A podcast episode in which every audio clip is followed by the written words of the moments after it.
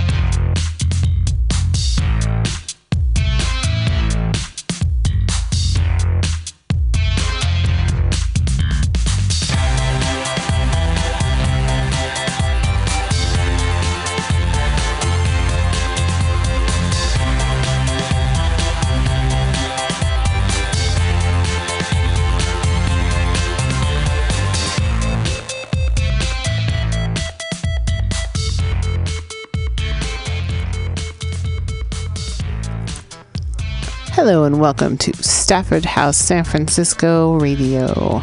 You're joining us today. I'm Global Val here, one of the teachers at the school, and we've got a great show for you today. We've got students from around the world who've put together quite a show for you to, to listen to today. We've got some public service announcements, we've got some interviews, some general announcements, we've got some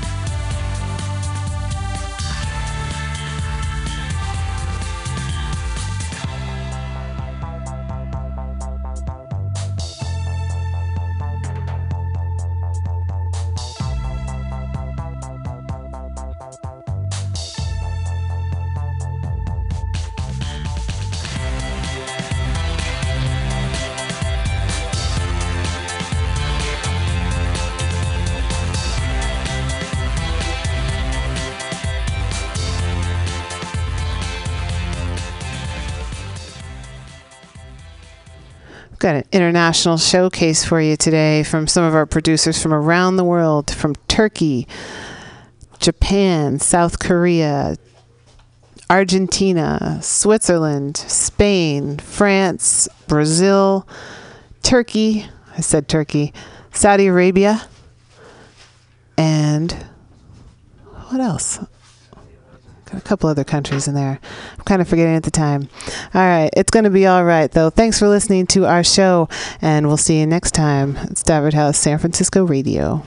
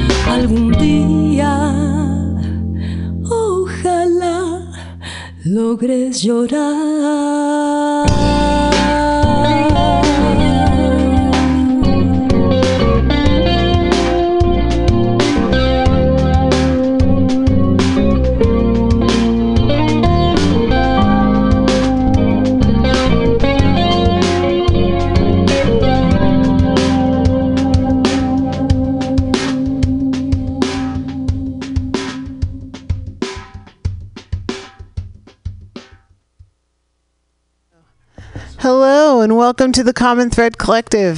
This is Global Val. I'm here with Diamond Dave and all of our friends as we are um, almost every single Friday here at Mutiny Radio. And we are certainly invited to come down and join us. We're at the corner of 21st and Florida. That's 2781 21st Street here in the Mission District of San Francisco.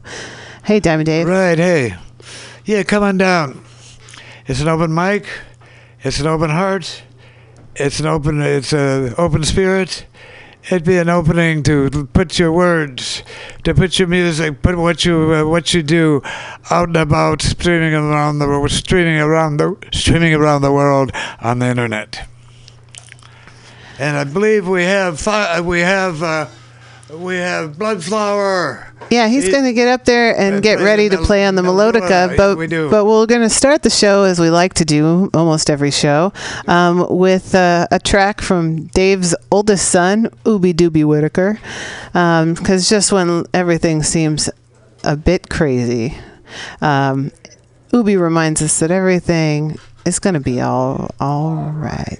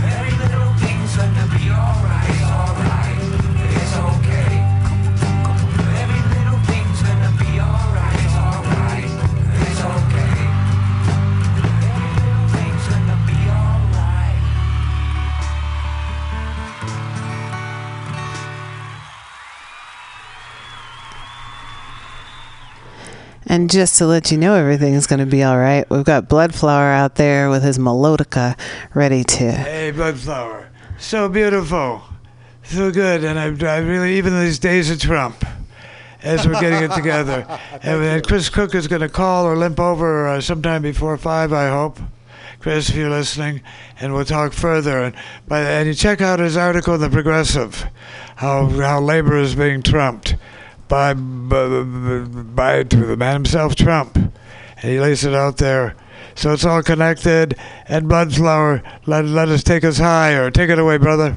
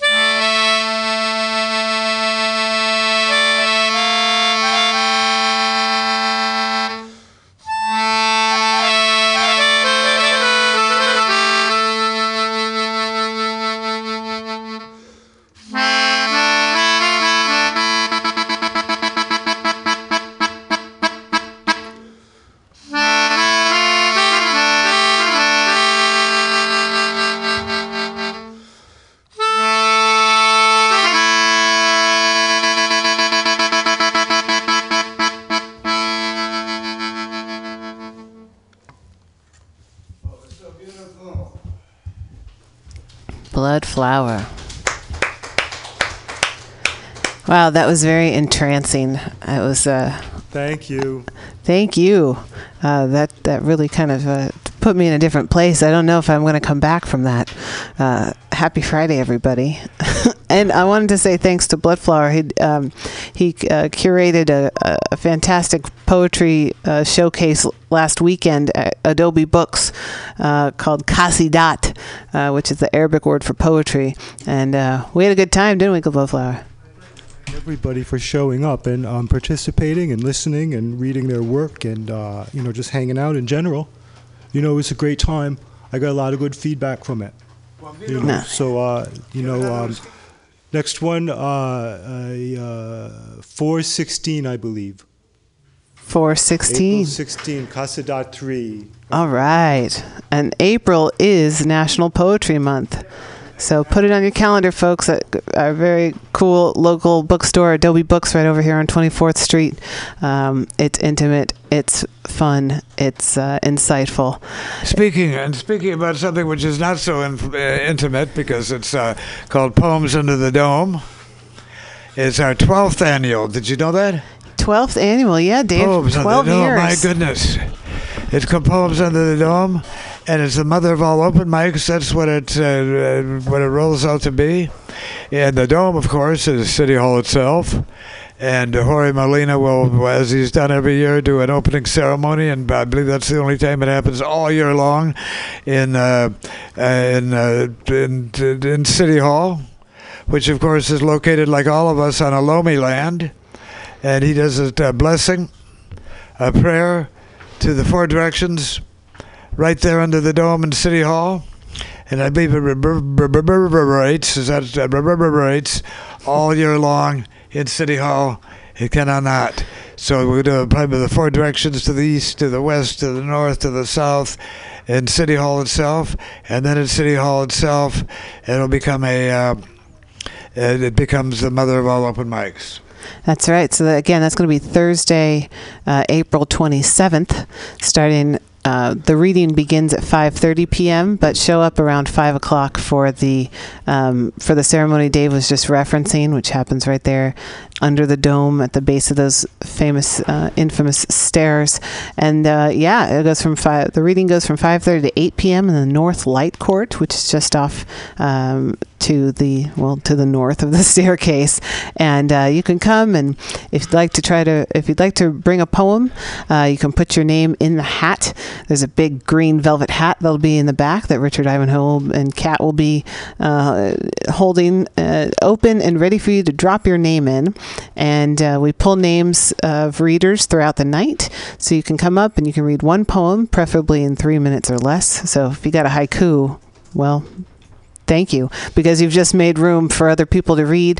Um, also, if you want to check the website, there'll be updated information coming soon at poemdome.net um, because you also have a chance of getting your name drawn ahead of time if you happen to be at one of the poetry open mics around San Francisco uh, about you know mid March all the way up through uh, April. Um, we'll be going around to the open mics and doing drawings for uh, for reading spots. Of course, this is all free. It's all ages, and you're all welcome. It is a public event to exercise your poetic free speech inside the halls of government. And uh, break down the word welcome. I just like to notice how words go to welcome. Welcome. Welcome. So welcome in. And welcome to, welcome into, that there'll probably be an opening reception Well, with music.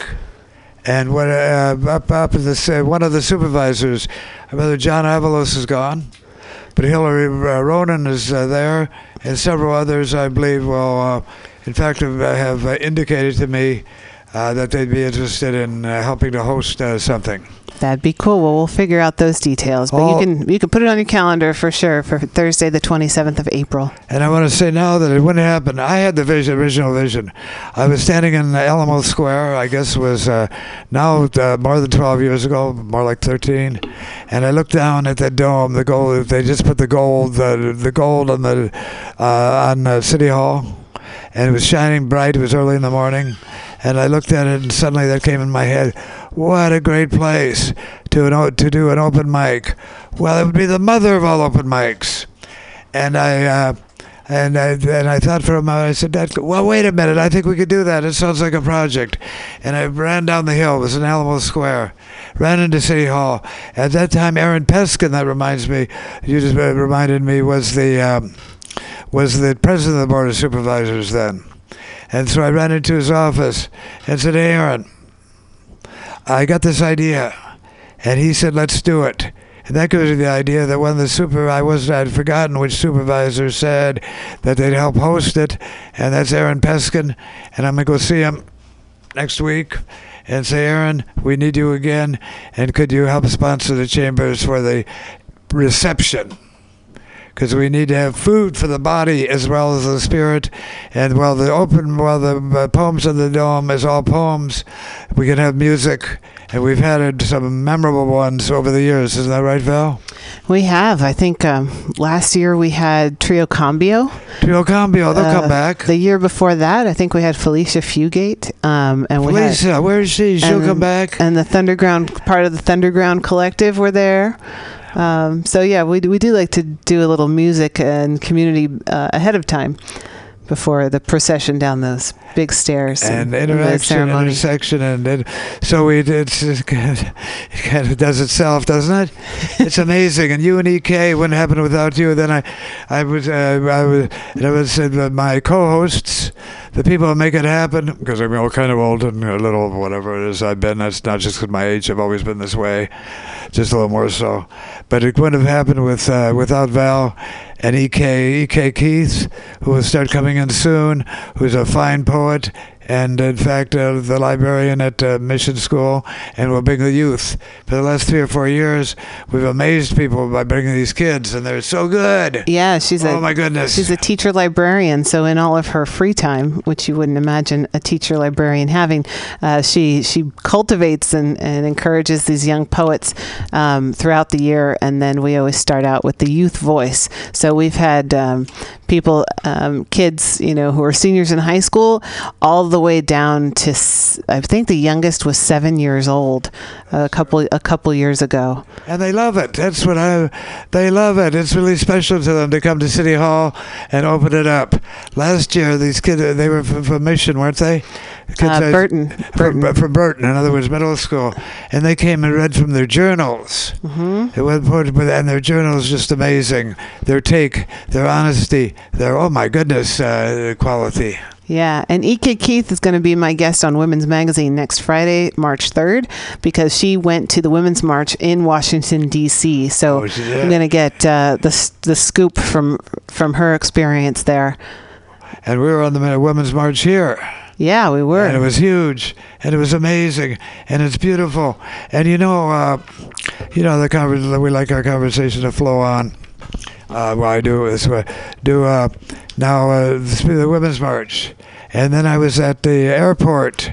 Well, when uh, at the airport when there when people coming from these seven countries uh, with their visas. With their green cards, were suddenly told got on when they got off the plane. They're suddenly put in a room with handcuffs and told they couldn't come in and thousands and thousands of people turned out in- up in the airport.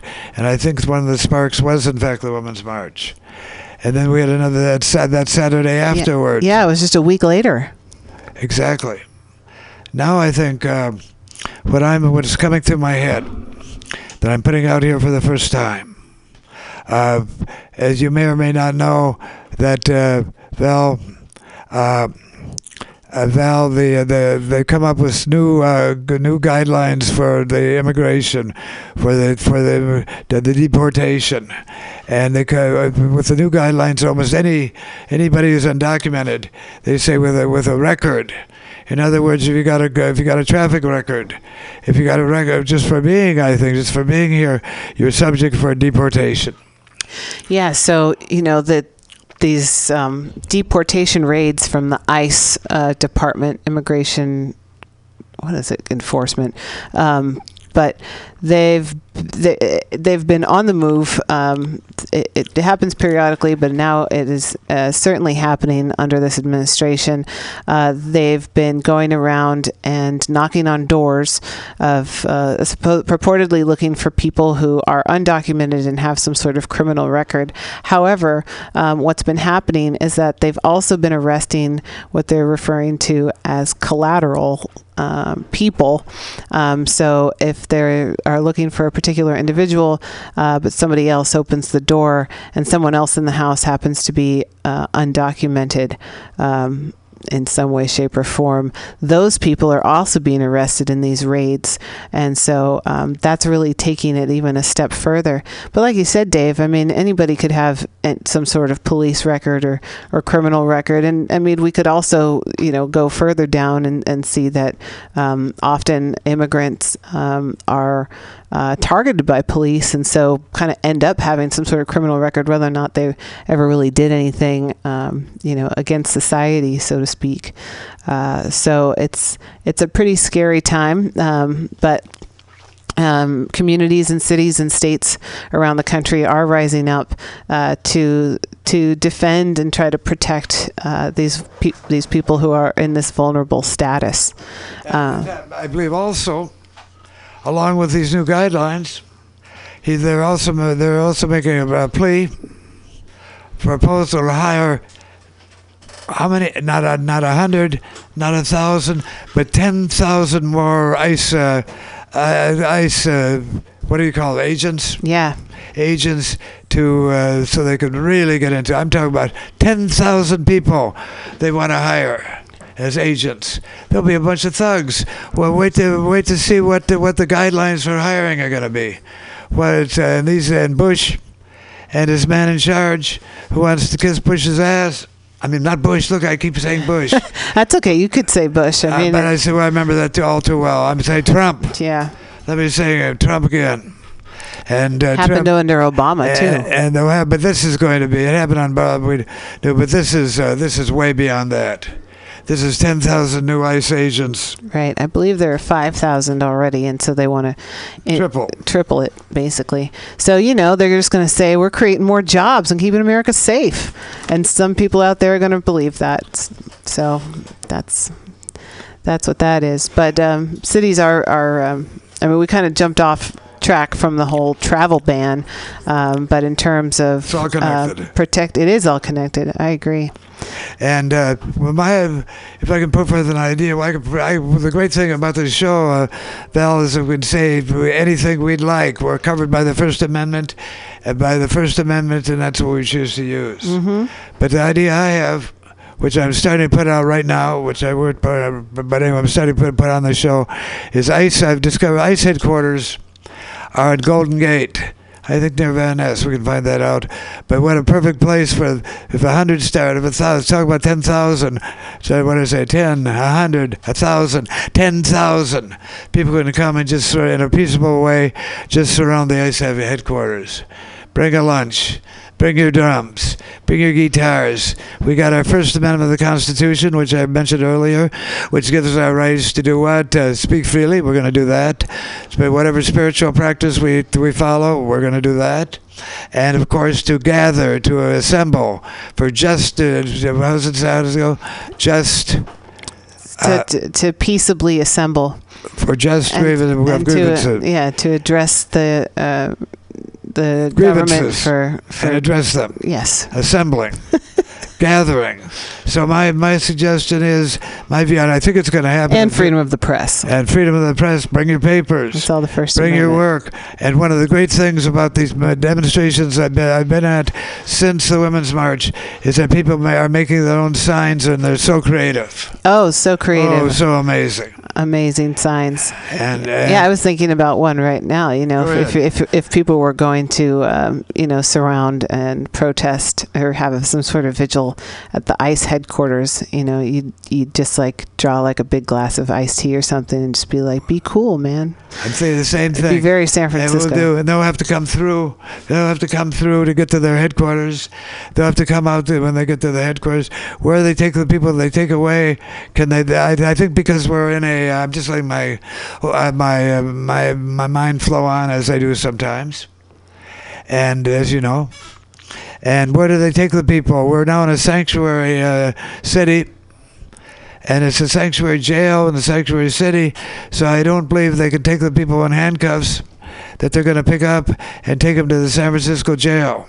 No, it's a whole different process. It's a federal process. So there's private um, detention centers uh, throughout the United States, um, here in California as well, um, that where they're essentially they're they're like giant prison sites, and people who have either been um, arrested for not for being undocumented or if they've come across the border and been apprehended. Um, and in some cases people who have applied to be re- for for um, um, asylum um, but they haven't been approved and so they're kind of in this holding pattern.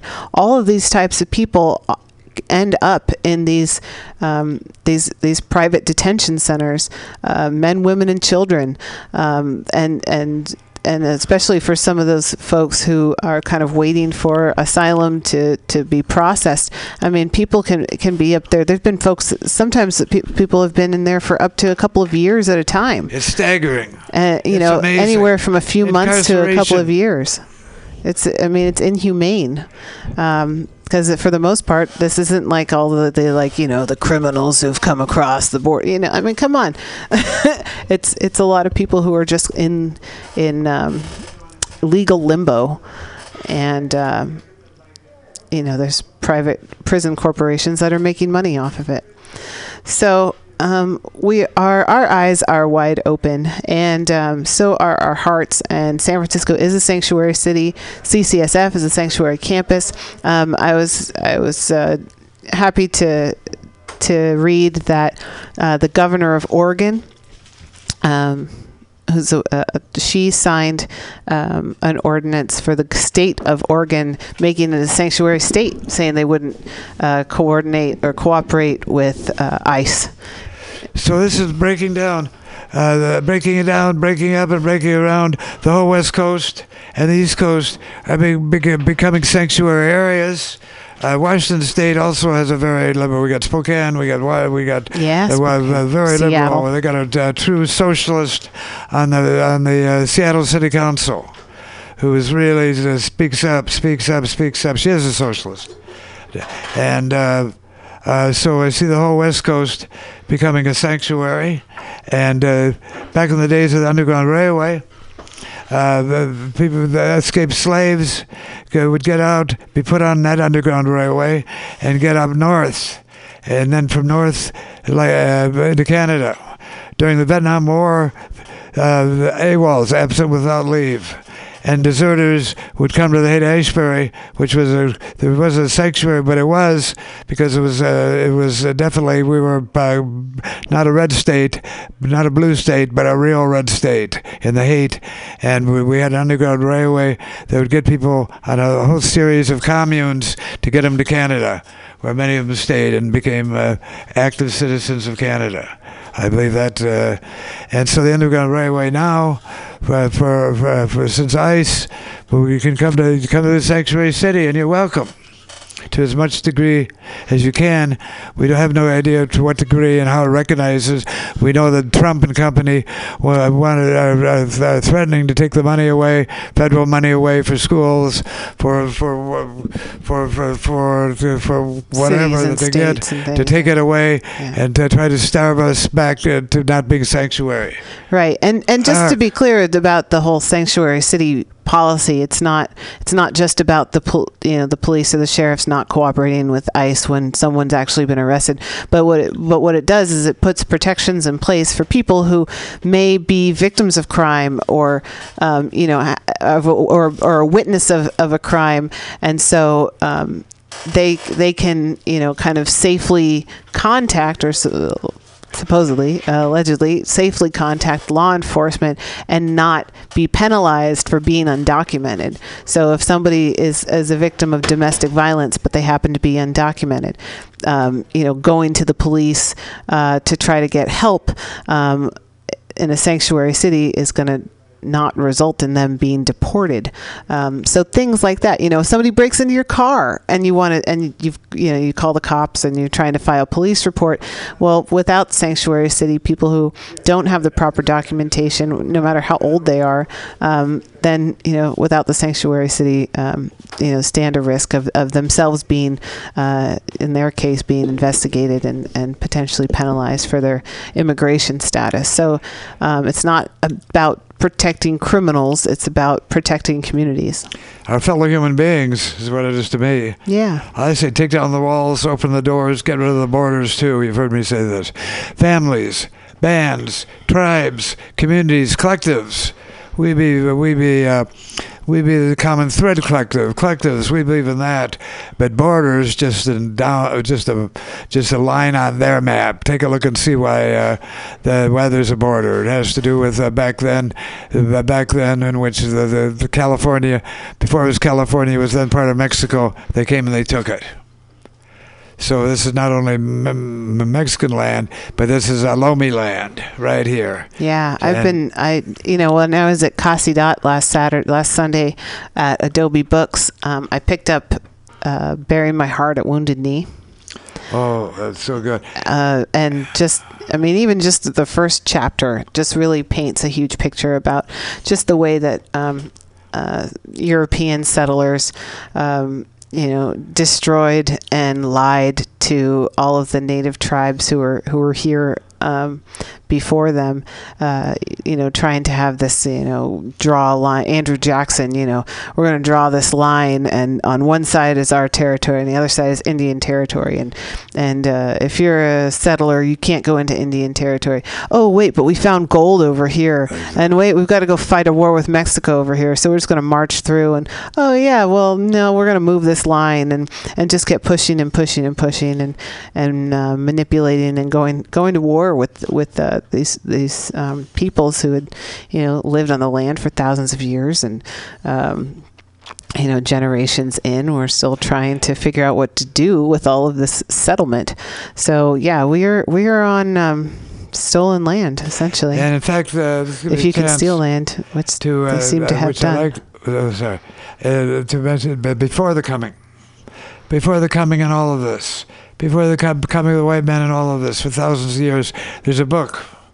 There's a book that I- that's uh, right about right here. It's called The Ohlone Way, oh which yeah, was was what it was like. It's one of the b- b- best books by by Malcolm Malcolm Margolin. Margolin. I definitely recommend it. And he's I- also started Heyday Press. He's he's part of the Heyday Press. And he's been here. Boy, he's been here. I think it may have been in Kipu, but anyway, it's uh, the Ohlone Way. Hey, I got uh, we got drift. Let me do this for a minute uh, while we're doing. Hey, Kathy. Hello. Uh, yeah, we could pull that microphone out Pull in front of you. over. Now, Kathy is here for a couple reasons. So good to have you here. Hey, Kathy. Hey, what's Oh, up? look at this smile. Yeah, welcome to Beautiful the Common. Thread Collective. Uh, Fa- uh, Kathy is a journalist. As you see, she's been taking notes. Very well, uh, taking notes. She's a journalist, and she's uh, doing a couple of things. One, she's doing a story about uh, yours truly. I'm telling you about me, and the places I go and what I do at this late stage in my life. Is that right? Yes. They had already an article in the um, in the Guardsman. Now the Guardsman is the uh, the official the newspaper of the city uh, the city college. Uh, uh, newspaper of City College. In fact, let's start with the first one.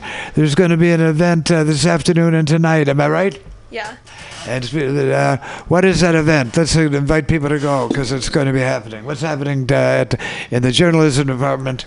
They they have a little cabin, a cabin. Uh, uh, there at City College journalism department. That's uh, that's uh, the Guardsman and etc. etc. etc. Which is their magazine. But what's happening tonight, uh, Kathy? There is going to be an open reception for a photo gallery called Street Life SF by Day, SF by Night. We're going to have a lot of photojournalists there, and you get to even meet them there. So it's going to be at 50 Phelan Avenue at Bungalow 615. That's tonight. I'm gonna go. I'm gonna come as soon as the show is over. I'm gonna get on get on Bart and truck on over there. We're hoping to have a full house, so we'll see. Jeez. Sometimes mics uh, jump out. Uh, so, so it's so it's um so it's an, an art show, a photography show, city by day, city by night. Yeah, it's a photography show. Oh, nice. food for the body, mind, and spirit. Oh yeah. Oh yeah, she says. And second, Kathy, you have an idea, and uh, people have agreed that you should do this of a story about uh, what it is I do and how it is I do. What? Uh, what tell us a bit about that. Well, I've researched a lot of stories about you, and I want to come at a different angle other than you are a local legend here in San Francisco. I want to get, I want people to know the real you. Where did you grow up? How did you grow up? How many siblings did you have? Like, who is the real Diamond Dave? What do you think of that? I think it's uh, yes. Let's let's unpack this um, the earlier mystery, I suppose, right? Well, it, uh, oh my, well, I'm, I'm sure I've been at it so long. Maybe I've uh, forgotten too. So that uh, so I'm I'm looking forward to that. So. Uh, so uh, well, we'll talk a little further about that because we had Drift on the piano. Uh, let me let me think about that a bit. Yeah, where to, where to start, right, Dave? exactly, and where to stop, and what it all means. That might be and where to harder. go from here. Well, this is a good start uh, right here. Do you have any questions since you've been sitting for a while? Well, can we get started with the interview now, right here? Well, let's hear Drift. Drift. Give, give Dave a couple minutes to, to let that uh, the notion sink in. G- Go back, Dave. Why? Think I, back. I think we're even starting now. I always say it's one of my lines is write this down. The past shakes hands with the future through the now, right now. The past shakes hands with the future through the now, right now. So you have to write quickly and slowly, and you're doing a note. And what, what's nice though is that this is being recorded, and so you can listen to the podcast later. Oh, sweet. yeah, The podcast goes on as soon as the show is over. that's right. A little bit after eh, six o'clock. But here's the second Mutiny line I want to give you.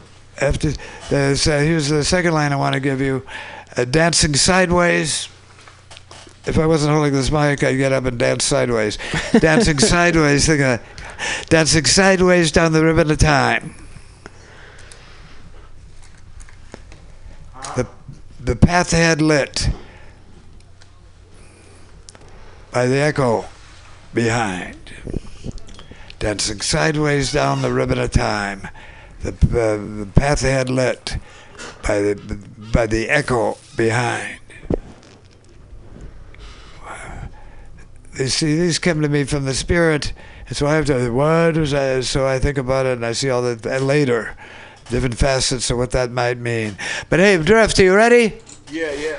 Okay, let's turn it over and have some music. I think not only we've talked a lot, Okay, but yes, I think we it's time for a little music, and, uh, All for right. sure. Take long it away, Drift. Got a mic out there, huh? He's all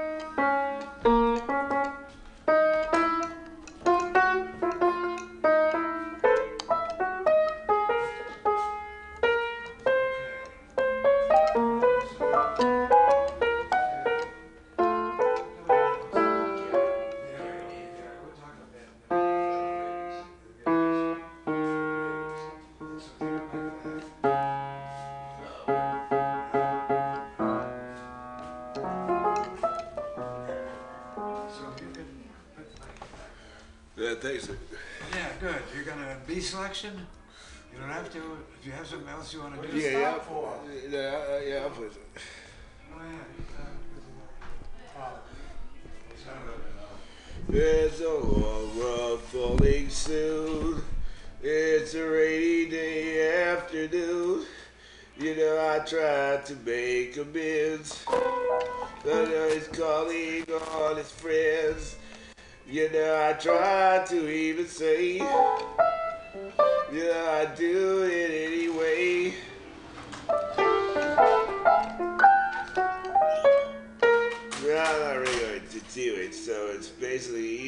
to combat him. Didn't kick Trump in the mouth. Uh, it was a very interesting conversation in which the New York Times admitted to me, in my mind, that Donald Trump had rigged the election by 30 million votes. They reported as three. The, the Senate conversation of, uh, with the incoming uh, Senate, uh, or excuse me, uh, judge, Supreme Court judge, who admits that Donald Trump is is incompetent. The conversation of 1953 enactment.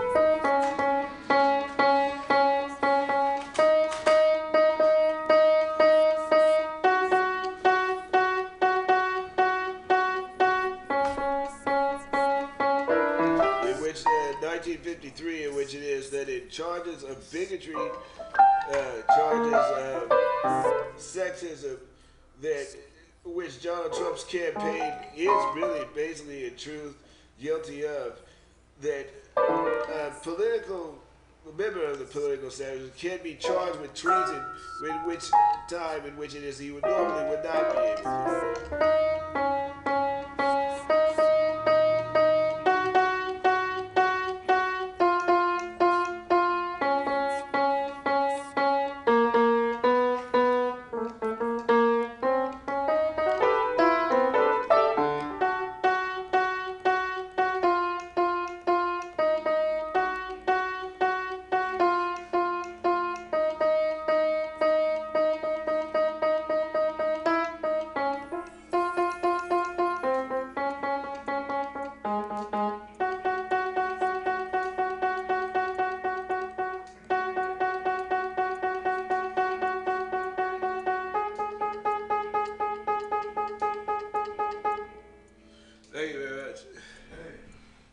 Good to see you, Drift.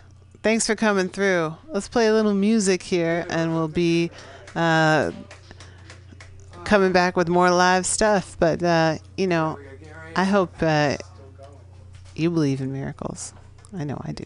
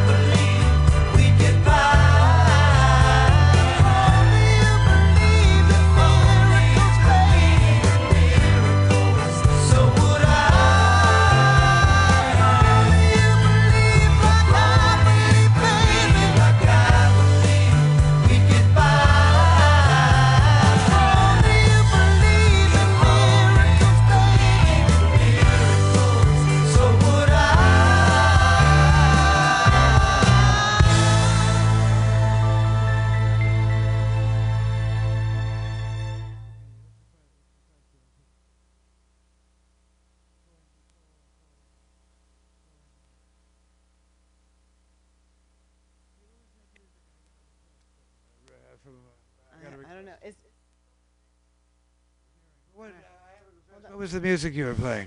Oh, that was some Jefferson uh, Starship. That was Richard, Je- Jefferson Starship. Well, we have we have out out there now waiting rather patiently.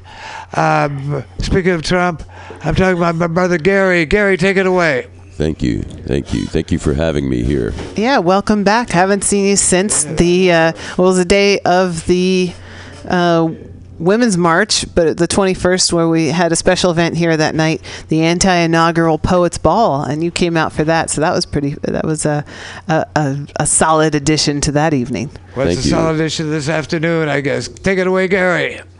Well, uh, I'm about to perform Trump Rabies, which I wrote in January of last year. The first video of this performance was shot in February of last year. You could find it at trumprabies.tk.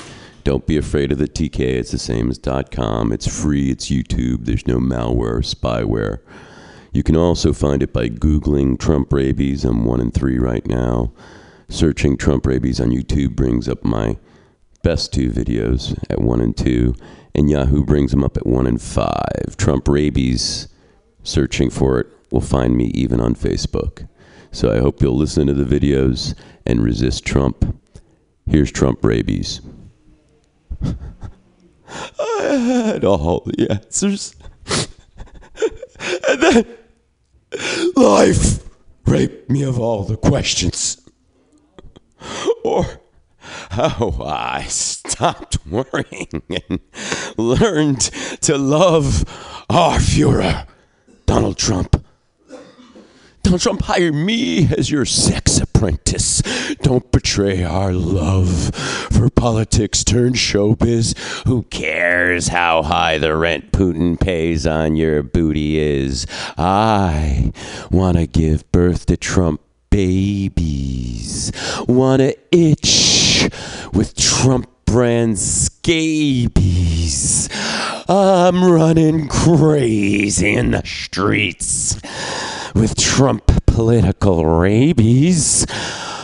Oh, Donald, take me away from rabble who ignore erotic undertones of your babble. Because you speak in a tortured ideological scrabble, while the media mangle and grope and grapple.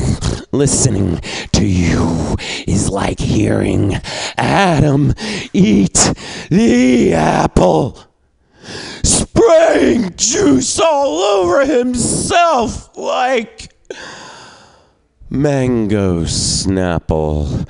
Don't build a wall between your heart and mine, you Republican queen. I promise me raping you is just a dream.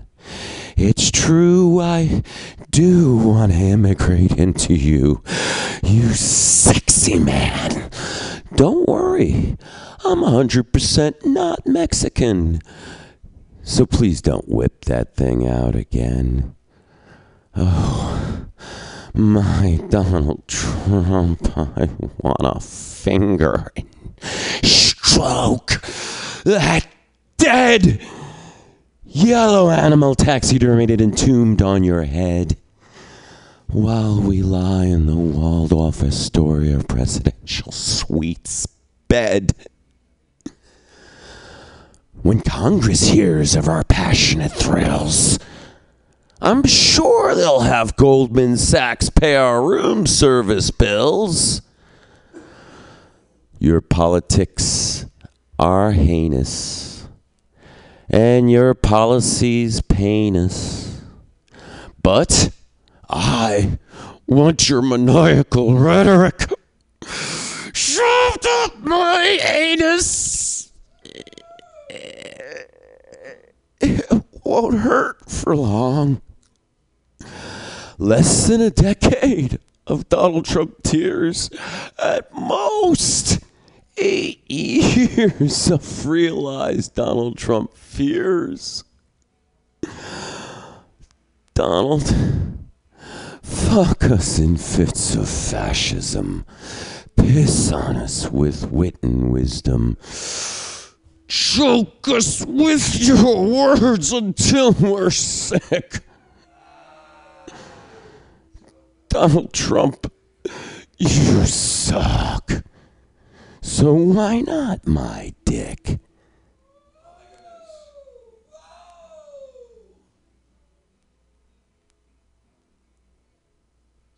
TrumpRabies.tk. Find the video or search Trump Rabies, two words on the internet Google, Yahoo, YouTube, Facebook. You'll find the videos. The second is better than the first. Um, do we have any time to talk about Trump? The most important thing I can point out that no one is paying attention to right now is the case in front of the Supreme Court. It was announced on Tuesday. Pardon? Oh, okay.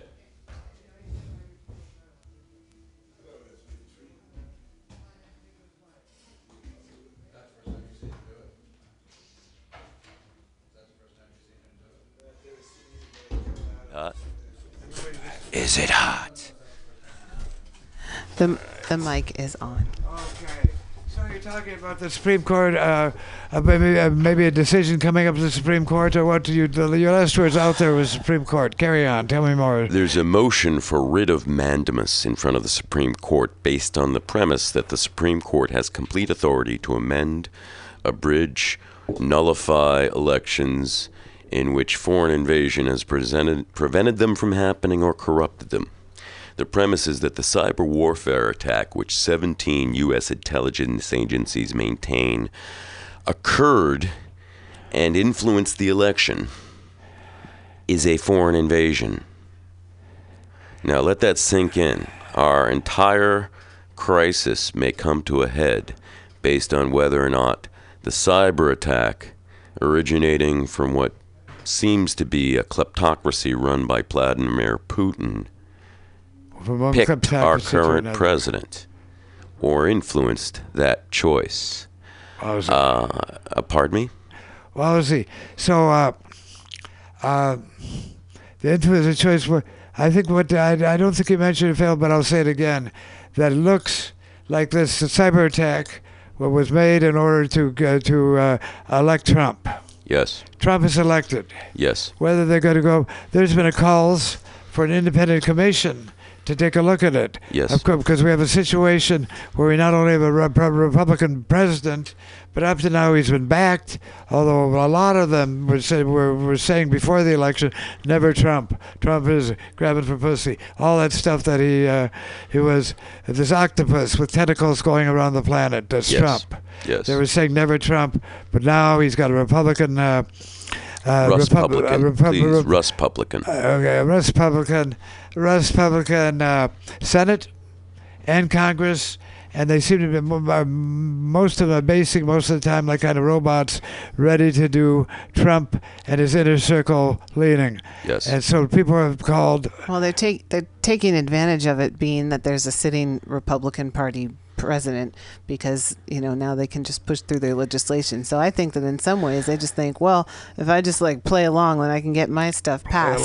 You know, it's very it's a very you know self interest um, driven. Uh, type of profession As- and uh, there's, a, there's a lot of money rolling around too um, but Hundreds of, of billions. Hundreds of billions. but all of these, you know, kind of like, oh, well, Russia hacked uh, Hillary Clinton's emails and sent it through to WikiLeaks. And, you know, it was like, well, it was a hack, but it was also a release of information. And information is what people use to make their decisions all the time. So the, the question is not whether or not that happened and if the few people, you know, the, or not the few people, but the people who, who read that then changed their minds and voted for uh, uh, Trump, Trump. instead of uh, Clinton.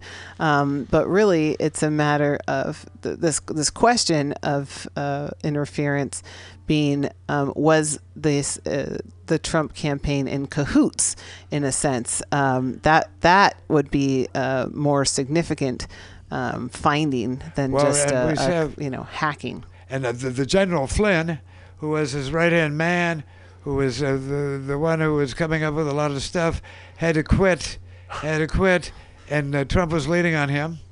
But there's also come out that many of his campaign aides were, had conversations with Russians uh, uh, just prior to the election. Am I right? Absolutely. There's fewer and fewer doubts among people who are awake that this is actually a complete alignment with Putin of a number of economic and, and social interests that are very corrosive to human culture, human civilization, So, not as, just as, I, as I said, an octopus whose tentacles go around the planet.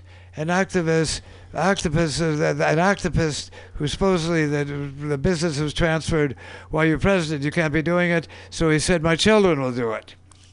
And Yeah, just now in the last week, they've opened another Trump Tower, I believe in Indonesia. Is that yes, right? yes, some some place that is now very fond of, of the White House. Well, in Indonesia, I mean, let's jump up to the State Department. Rex Tillerson, who's now been confirmed as the Secretary of State, the president of ExxonMobil, uh, was the president while ExxonMobil was in Indonesia um, during uh, horrendous human rights atrocities. Um, and there's an open case against ExxonMobil that names Rex Tillerson um, for um, for their participation in in some of those um, massacres that were happening. So we have um, it's kind of the Oh, my goodness. you know it's not Makes the head um, it's it, the, these folks who have uh, found themselves in these seats of power one way or another, um, you know, it kind of represents the kind of ultimate corporate takeover of the government, um, where private billionaires and private corporations um, are, are are trying to kind of like crush the what remains of of government oversight. Um, and uh, you know, he didn't drain the swamp. He just threw in a bunch of poisonous snakes. Restocked it to his liking. Right. Okay, Thank you, Charles M. Blow. The one editorial anyone should read in their lifetimes was written by Charles M. Blow in the New York Times yesterday. Probable Pulitzer Prize winner. Amazing editorial. Um, I'd love to read a piece of And it. then today, I just saw kind of in passing that the, that the, his press uh, press chief is now banning New York Times, CNN from uh, from the daily uh, press. Oh my God. when the CNN softballs are too tough for you, it's time to go. It's a really Sean good Sphincter. point. I mean, they, you know, CNN hired Trump apologists throughout the campaign, so there was always somebody there to um, to speak, you know, and defend him during the campaign. And so, you know, for for this administration to go and attack CNN, which basically helped hand them the election by giving them so much, uh, you know, like I said, uh, apologies. Um, it, it, it's it's ridiculous. I mean, the the president swears to uphold the Constitution, and this person who's in office is categorically against every single right in the First Amendment of the Bill of Rights: freedom of the press, even think of it. freedom of it. speech, unless That's it's something that you know saying it. something good about him. Um, ag- obviously against the freedom of religion because he's banning people coming in from Muslim countries who we haven't had any terrorist attacks from anybody from those countries um, that were listed on his travel ban. Um, you know, uh, you know, uh, don't protest me. Uh, my ego is too fragile for that. Um, all of all of these things, and, and he just goes on and attacks the press. So, on, on, I mean, he's he's obviously a very distracting clown to hold up front. But what we need to pay attention to are all these people who are working be, behind him and uh, circle. and yeah, and the Unfortunately, What a crew. these are these are all Putin's toys. Now, there's an important essay by Heather Cox Robertson. Everyone should Google for immediately. Shock event. Oh. She describes the Muslim ban as a classic shock event to distract us from the consolidation of power among the militarized elements of the federal government, a seizure of control of local law enforcement, which is in progress, and a federalization of National Guard troops, which has been proposed in the American Southwest. Read California of 100,000 National Guardsmen. This is happening very rapidly here. But this is all Putin's shock effect to distract us from the extraction of another $100 billion of personal wealth from the people of Russia and from the planet. He is in cahoots with Tillerson and Trump to do a massive, massive robbery of more Russian resources, which has made him the richest man on the planet and the most dangerous man on the What did planet. he do? Once He's- you reach well, a he's He's worth amount of money, more what than did he do $100 it? dollars at least. Yeah, it's not, All it's, stolen. it's way beyond what any money you richest All can use stolen. It's to live even man the most planet. luxurious fashion. This So is our enemy. This is who invaded the country. This who may trigger the Supreme Court decision to nullify the election, which is the remedy. but Well, who Ru- that? Russia, Uh, you're saying that. Russia- Hey, Yes. brother, can I say something? Yes. You you were saying this, And it sounds good to say, but who is bringing this? Who is bringing this? Uh, does ask for a writ going all the way to the Supreme Court? The very Supreme Court is uh, Supreme Court, which, as we well remember, when uh, when it came up in Florida, when it up to grounds between Bush and Gore. and Gore in Florida uh, nullified the, the, the, the nullified the nullification and uh, made Bush uh, president. Yes. Now they're the same Coronated Supreme Bush, Court, yes. same Supreme Court that that we have now, essentially. Not necessarily. Well, we let- nothing is necessarily. Well, I so who's bringing uh, it? What's O- necessary? Who's bringing this case, asking for this writ? You can answer that question at revote.org. There are a number of suits that were merged into one. Uh, this writ of mandamus motion uh, is requesting nullification of the primary and general elections. So their solution requested is to nullify the election results of both primaries and general and rerun them. Now, the Supreme Court can grant the writ of mandamus and then do whatever it wants. It has complete latitude in this. We need to do two head counts. The Supreme Court head count is votes for and against. You can assume the four liberals will vote for the writ of mandamus. You can also assume the two Koch brothers seats will vote for writ of mandamus because the Koch brothers hate Trump. To be aligned with 17 U.S. intelligence agencies and the Koch brothers against Trump is strange bedfellows indeed. But Clarence Thomas, Justice Thomas, and Justice Alito are going to vote as the Koch brothers tell them. That's six out of eight votes for the writs of mandamus. Will the moderates, Roberts and Kennedy, vote for Trump? I count potentially eight unanimous votes for the writ of mandamus in that little rant. Meanwhile, well, to to be continued is sure. And uh, hey, brother, this uh, we, we just before it came in, we talked. Uh, part of the show used to be when Val was something called reading between the lines of the New York Times, and that Oh, was yeah. some years ago. Oh, Yeah. And we need to do that again. Please. So I want to invite you back. And to be to help, help us with it, it seems I'd love to see those. Uh, I'd love to see those. You mentioned two pieces right now, and as this as this unravels, raveling unravel, we need somebody like you to give us a hand and take a 15 or so minutes every every week to take a look as as. Now I I was speaking of I noticed that call for a uh, for a commission and investigation, not one made up of the Congress only because they're all Republicans, and they're, they they say they've been asked to do it, and they keep coming off well I don't know I don't see it, and so on. But an independent commission really look into this, the very stuff you're talking about. I believe that's going to be coming out too. So we have we have about a year I'd I'd consider of great changes and upheavals, and uh, as we and are we going to become a fascist state? Or will the resistance prevail, and out of this, this out of Trump will come something good, which is the real power of the people. I beg to differ. We have weeks. Weeks. Weeks. Okay, well we, uh, we'll see, But It feels like it to me now. That's what I was thinking before talking to you. But will you come through next week if you have time I'd love to. and bring some of that, Oh. and we'll will. share the material. Which reminds me, um, coming up next week uh, here at Mutiny Radio, uh, we have a festival every year. There's a comedy festival that happens every year in March. So next Friday, um, there are going to be shows uh, starting here in the evening time. So our show, uh, the Common Thread Collective, is going to be slightly abbreviated uh, next Friday. So we'll be wrapping up around 4:30. Okay, but we still want you, brother. Thank you. Thank you. This is free radio. The- the- this is free radio, as you see. You're really welcome here. Thank you. And I like and uh, this as it unravels in weeks rather than a year. We'll, we'll see all that. It's to be continued. As I said before, the past shakes hands with the future to the now, right Cheers. now. Cheers. And uh, this commission.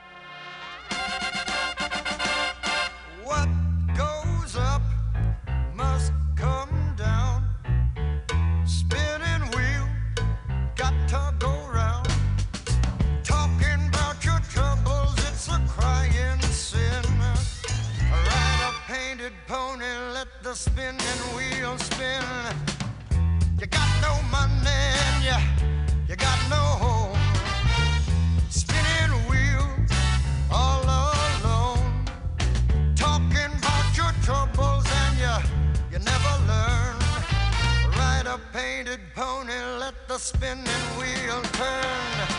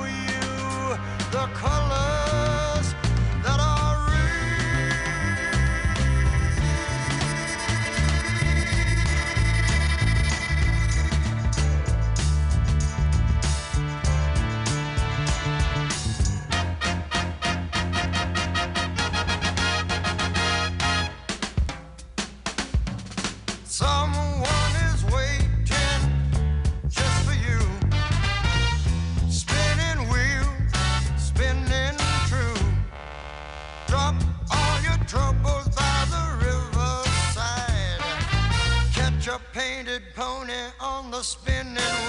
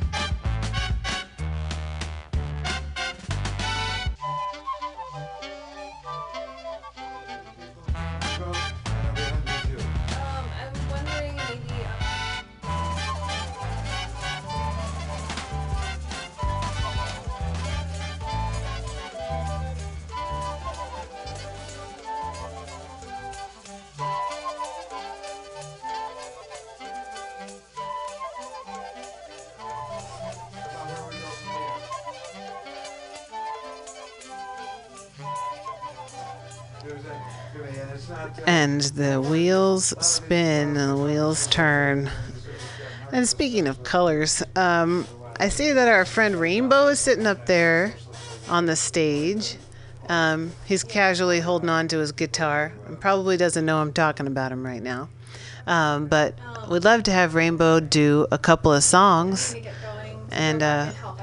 I will uh, make sure he understands that uh, we're going to be ready for him whenever he is ready. So I'll tell you what, I'm going to play a little song here uh, from a group called Hazy Loper off of their album Ghosts of the Barbary, the Barbary Coast here of San Francisco.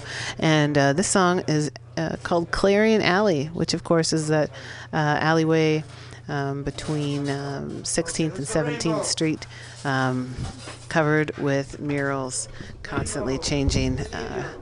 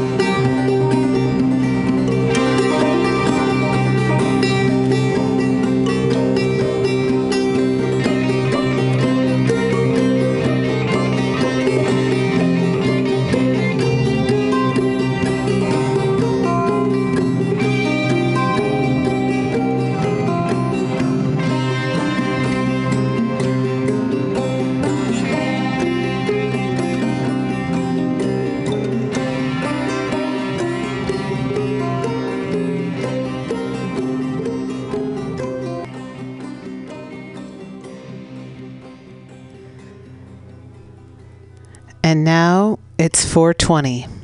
So I'd like to introduce our friend Rainbow. I'll never forget. I clocked my whole life by it. Hey Rainbow, you ready to go? Yes. Yeah. Thank Yeah, you for ready. Thanks for being here. Thanks for having me, Val. For It's sure. A pleasure. Always welcome. Take it away, my friend. So, okay, I'd like to uh, dedicate this song to the uh, Native American people and.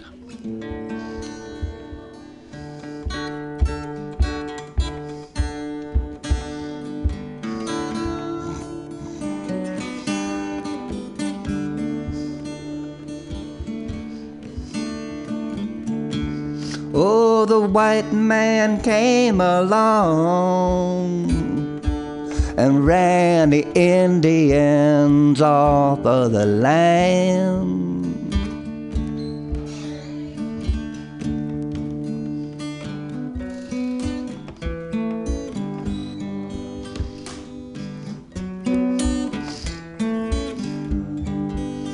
And then he slaughtered the buffalo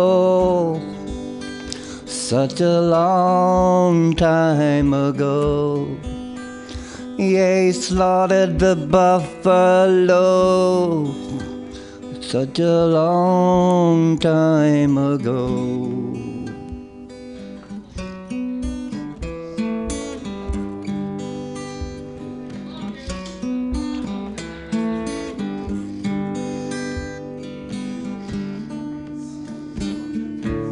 Now these greedy corporations are running a foul operation.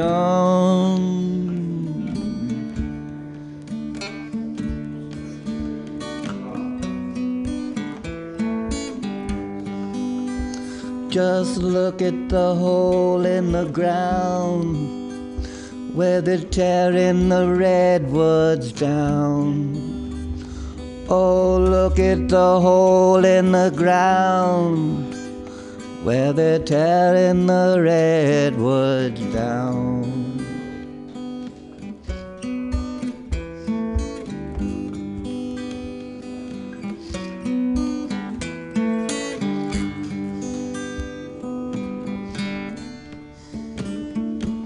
Oh, the poison in the water, contaminating all the air.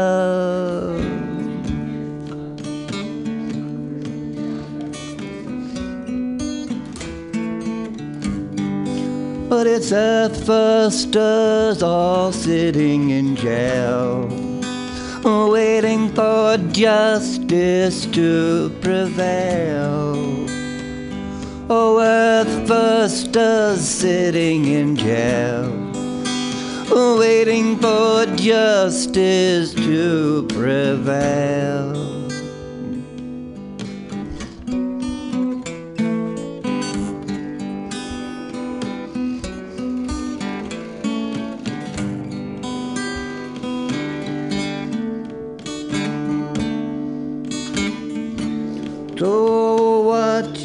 Gonna do when they point a finger at you?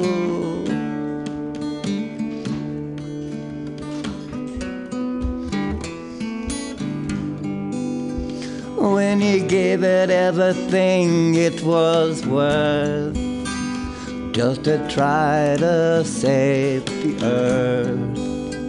Yeah, he gave it all that it was worth just to try to save the earth.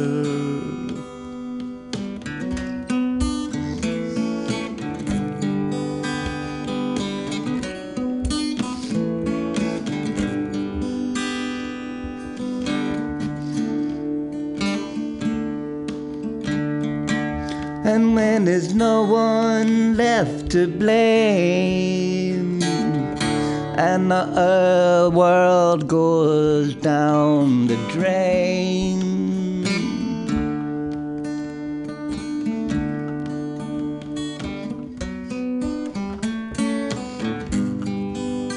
And when there's nothing more to be said when the earth becomes a grave, yeah, there's nothing more to be said.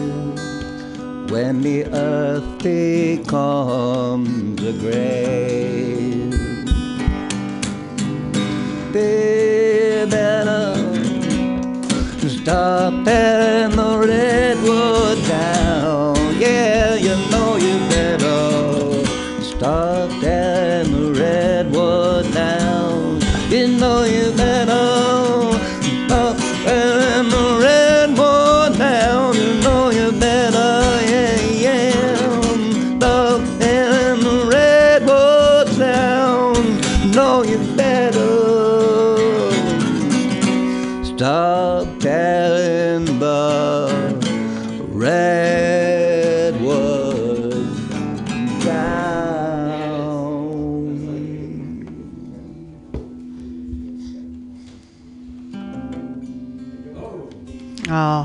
that was beautiful. Thank you.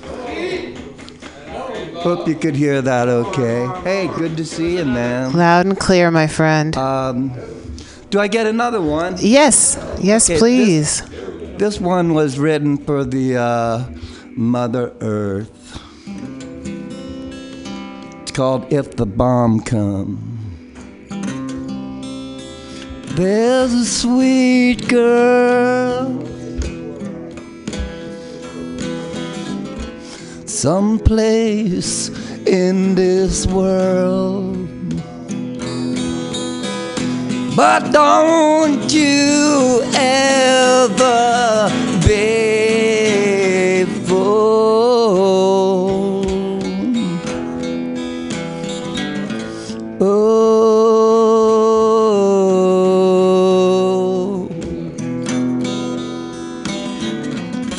this place is a cesspool. Take a look at the skin that you're living in. I thought that you might like to know. Oh,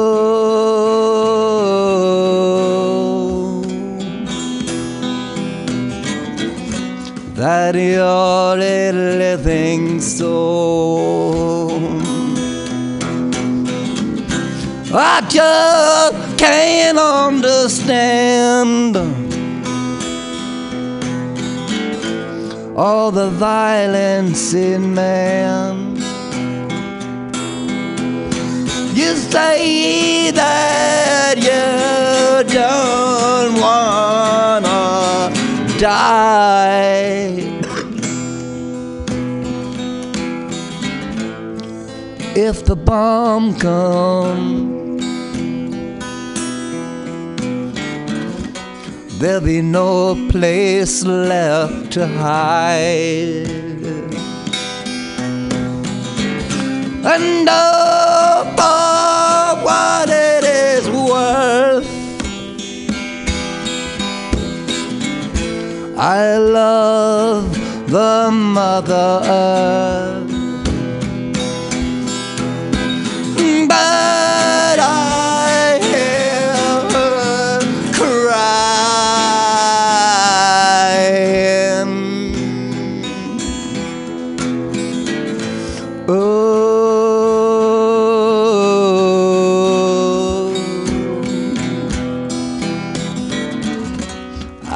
think she is dying.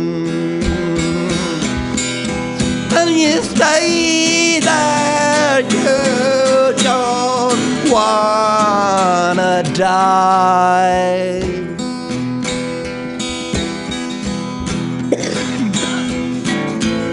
But if the bomb comes,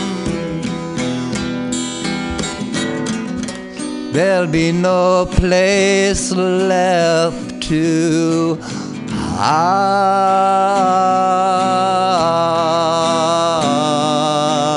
hide.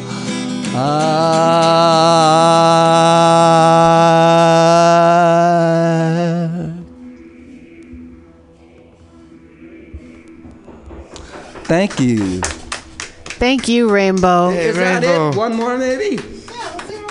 Yeah, of course. Okay. Yeah, let's do it. Thank you so much. It's good to be here.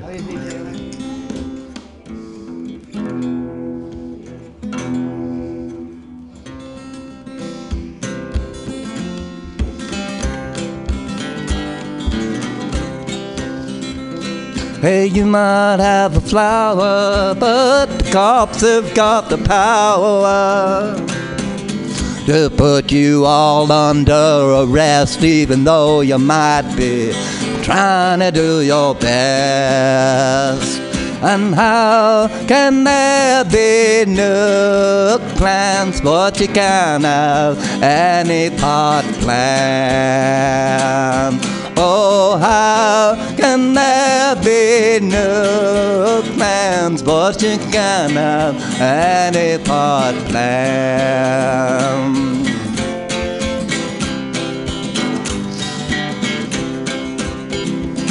Oh, the cops, they're like muggers, only cops. They can really hold you out. They might even shoot you too if you don't do what they tell you to do. And how can there be no plans, but you can't have any part plans?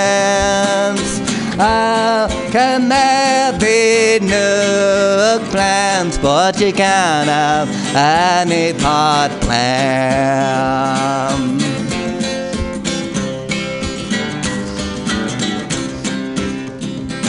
Oh, the courtroom is a three ring circus. You wonder how they can even make such a fuss. When the judge is the biggest clown of all, you know he only wants to see you take a fall. And how can there be no plans, but you can't have any pot plants. How can there be no plans, but you can't have any pot plans?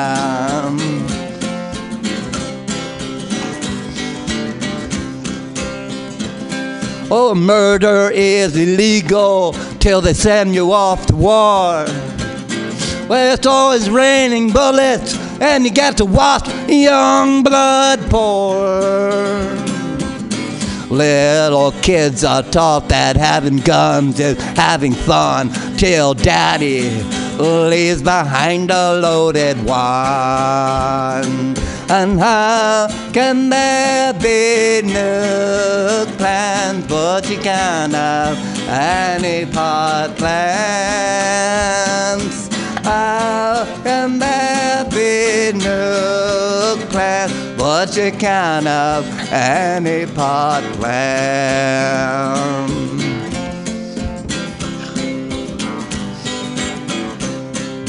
Well, at least grass will get you high. Well, radiation only makes you die. Now, the trouble with the nukes is there's just too many flukes. And how can there be nuke plans, but you can't have any part plans? How can there be nuke but you can't have any part plan?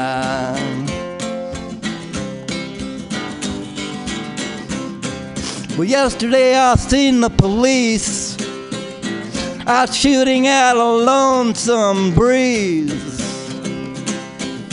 Everywhere you go is a no standing zone. I swear to God, they just won't leave you alone. And how can there be no plans, but you can't have any part plans? How can there but you can't have any pot plants. Yeah, Rainbow. We love Thank you so much. It's been great. 415 we love that song. It's one of our favorites. Call me, will you? You know, uh, right after the, uh, you know, the day of the election, I thought, okay, tomorrow I'm going to wake up and pot's going to be legal in California, and there won't be any more death penalty, and a woman's going to be president. Well, one one out of three, one out of three. That's you know, that's just what happened. that's not fake news. it's a personal story and also an accurate one. So uh, here we are in the new age, 2017. Um, I'm calling it. I'm calling 2017 the year of the town hall. There's a woman uh, uh, in Arkansas who was up there just really giving the what for to her uh, representative, um, saying, you know, what kind of health insurance do you have, Senator? And uh, saying, you work for us. And the crowd's going crazy. And while the guy's just standing on stage, very, very quiet not really moving. Um, it's the year of the town hall, so uh, it's uh, people are in the streets. People are woke, as we say, as we're saying these days. Um, it's my new favorite slang term. Stay woke. Woke on, my brothers and sisters. Woke on. It's about time. it's, it is about time, Blood Flower. It's right. So um, yeah, here we are in the Common Thread Growing- Collective. Growing my hundred-year beard from my sleep. And Richard Sanderell pipes in with his pipe dreams of a hundred-year beard. Oh, I don't know. I don't know about this big white white beard. um, well, They're gonna need a mic on their that amp. Oh. My back is all sketched All right. to it, but my back's kind of. All right, I'll tell you what. We're going to talk with Richard for a minute, and then, uh, or not just a minute, Richard. That's just a figure of speech. Um, and then I'll play some music and uh, come out and make sure that there's something set up out Can there. I, can I request? Can I request a song? Yeah, what's yes, Bloodflower. you Really? request. Yeah. What's your request? I want to hear Bush Tetras. You'd like, you'll like them. It's a female band. Bush Tetras. Uh huh. Cowboys in Africa. Bush Tetras, Cowboy in Africa. All right, I'll, I'll line that up for us. No wave band. do you know it? Great title. No wave. my uh, my old friend Pat Place. She played guitar in Africa. Well, Oh, beautiful. oh, beautiful. Who are you talking Or to? spacious skies. Everybody, we're just a minute. And Oh, okay. the waves of hold on. So we're grain. just trying to do a show here, brother. Yes, we are doing a Yeah, show. but I have. Well, well, let's. Uh, uh, Continue. well, Feather is going to call in 15 minutes. Okay. All right, good. Well, that's Feathers. So she's been out there at Standing Rock uh, for the past few months and has been calling in uh, to, to this show and to Women's Magazine periodically to give us updates. Um, so we'll, we'll talk to her about um, what's j- happened just this past week with the um, evacuation of the camp. Well, she's uh, she's in Missoula now, but she said in a few days she's going back to Standing Rock. So there are people on another camp. We'll, we'll find out what that means. And Yeah, she'll we'll call next out. week We'll from uh, wherever it is she's going to be, from Standing Rock, is the word she used. So let's watch for her in 15 minutes. All right. Meanwhile, here's uh, hey, uh, here's Tyler.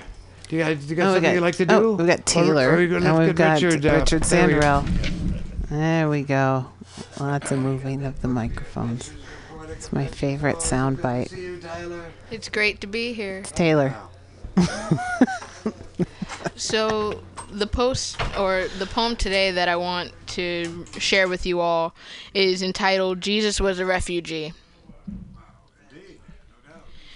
Christians, or rather those who claim Christ in word but not deed, can we dialogue for a moment? Are we really going to stand on the wrong side of this travel ban? Have we forgotten that Jesus was a refugee? He wasn't born in a palace, but in a manger. Part of his life was spent on the run, to be protected from those who sought to kill him before his time. He sought refuge in a foreign land until he can safely return where he came from. What would have happened had he had every door slammed in his face? Who are we to shut the doors on others? Remember, the original church and the Israelites were refugees too. We can't ask God for refuge and yet deny it to others. Yeah. Now we're doing, now we're taking Absolutely. Um, thank you for reading that that piece.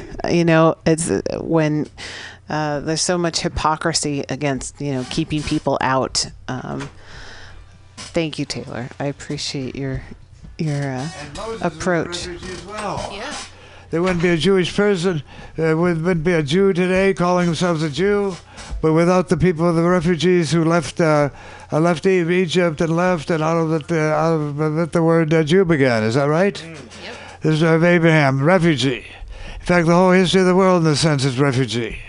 And now, uh, and now to take it now, um, Trump is planning to start deporting thousands, hundreds of thousands of people, uh, and we'll have another wave of refugees. So that'd be going.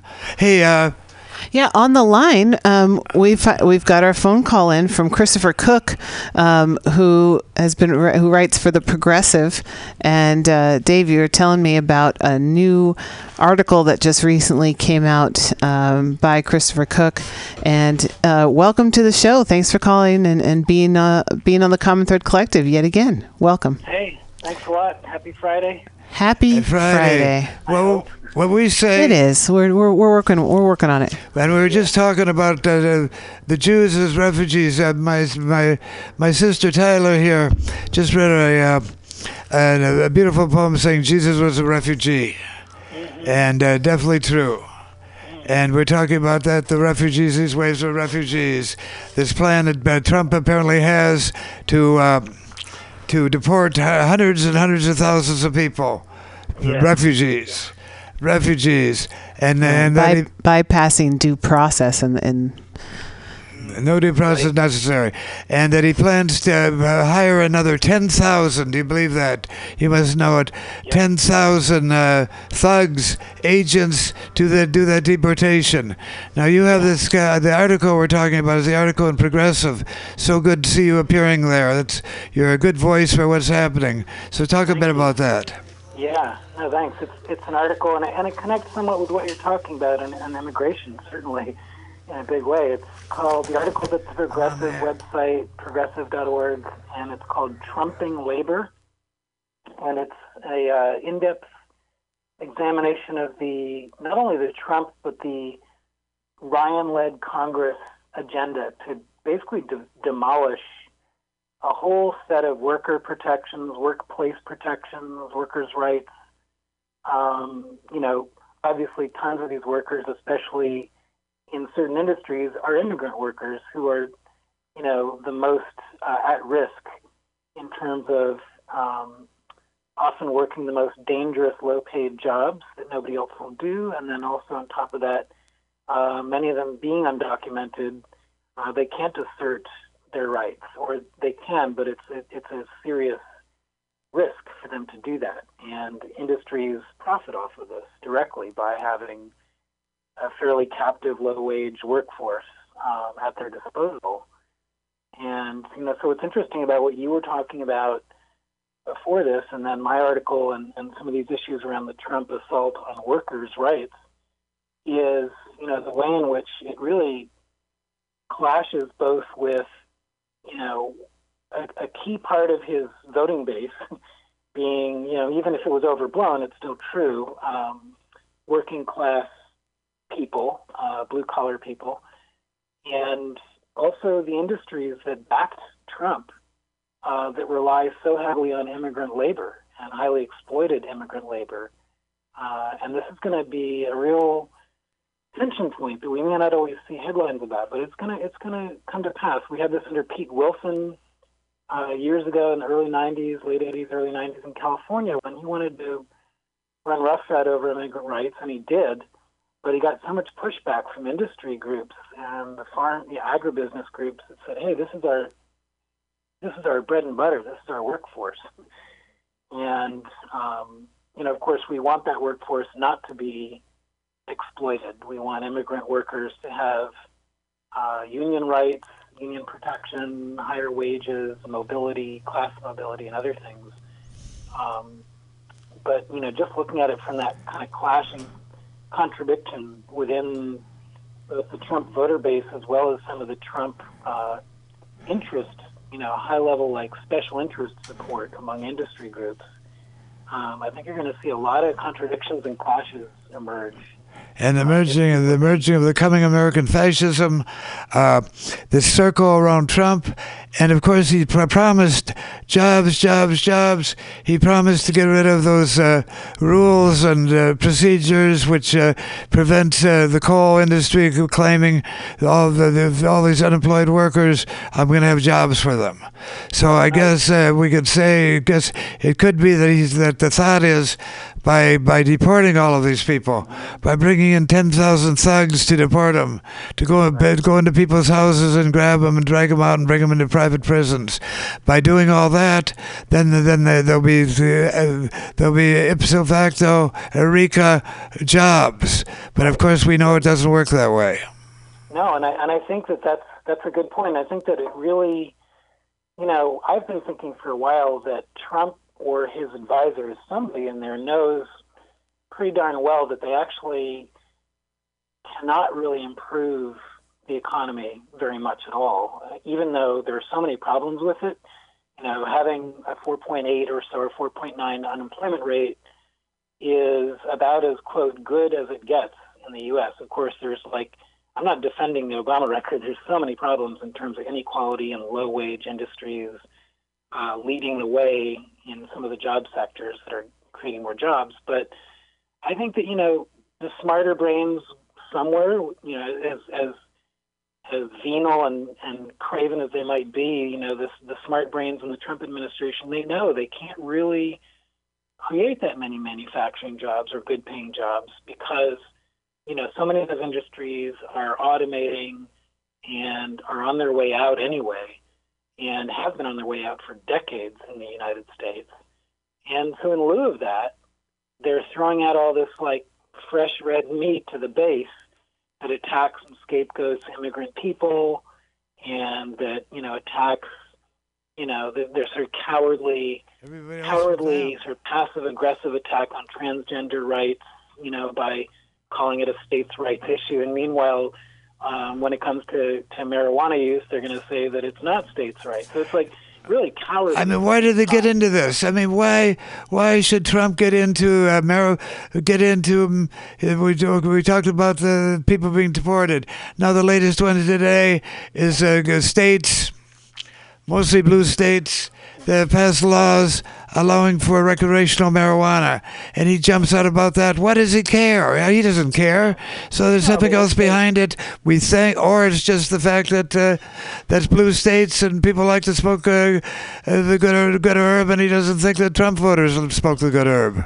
I, you know, I, I don't know inside. Yeah, I mean, it's you know, and I don't mean to sidetrack on that issue, but it's you know, I think it's another example of the way that Trump is just throwing, you know, he's throwing tons of spaghetti at the refrigerator to see what sticks, and he's also throwing all this red meat at the base because in the end they know that they really can't create that many uh, good new jobs, and and they won't. You know, they'll make some, you know, and and ironically, you know, their their biggest job creation. Uh, proposal so far seems to be sadly on uh, immigration bashing and immigrant bashing and deportation by hiring, you know, quote ten thousand, uh, you know, agents uh, border security, which is is going to, you know, I, I think there's been, you know, stuff out there saying this is not even that realistic that they could hire that many people, but that quickly, or you know, but but aside from the fact that that's completely entirely the wrong way to go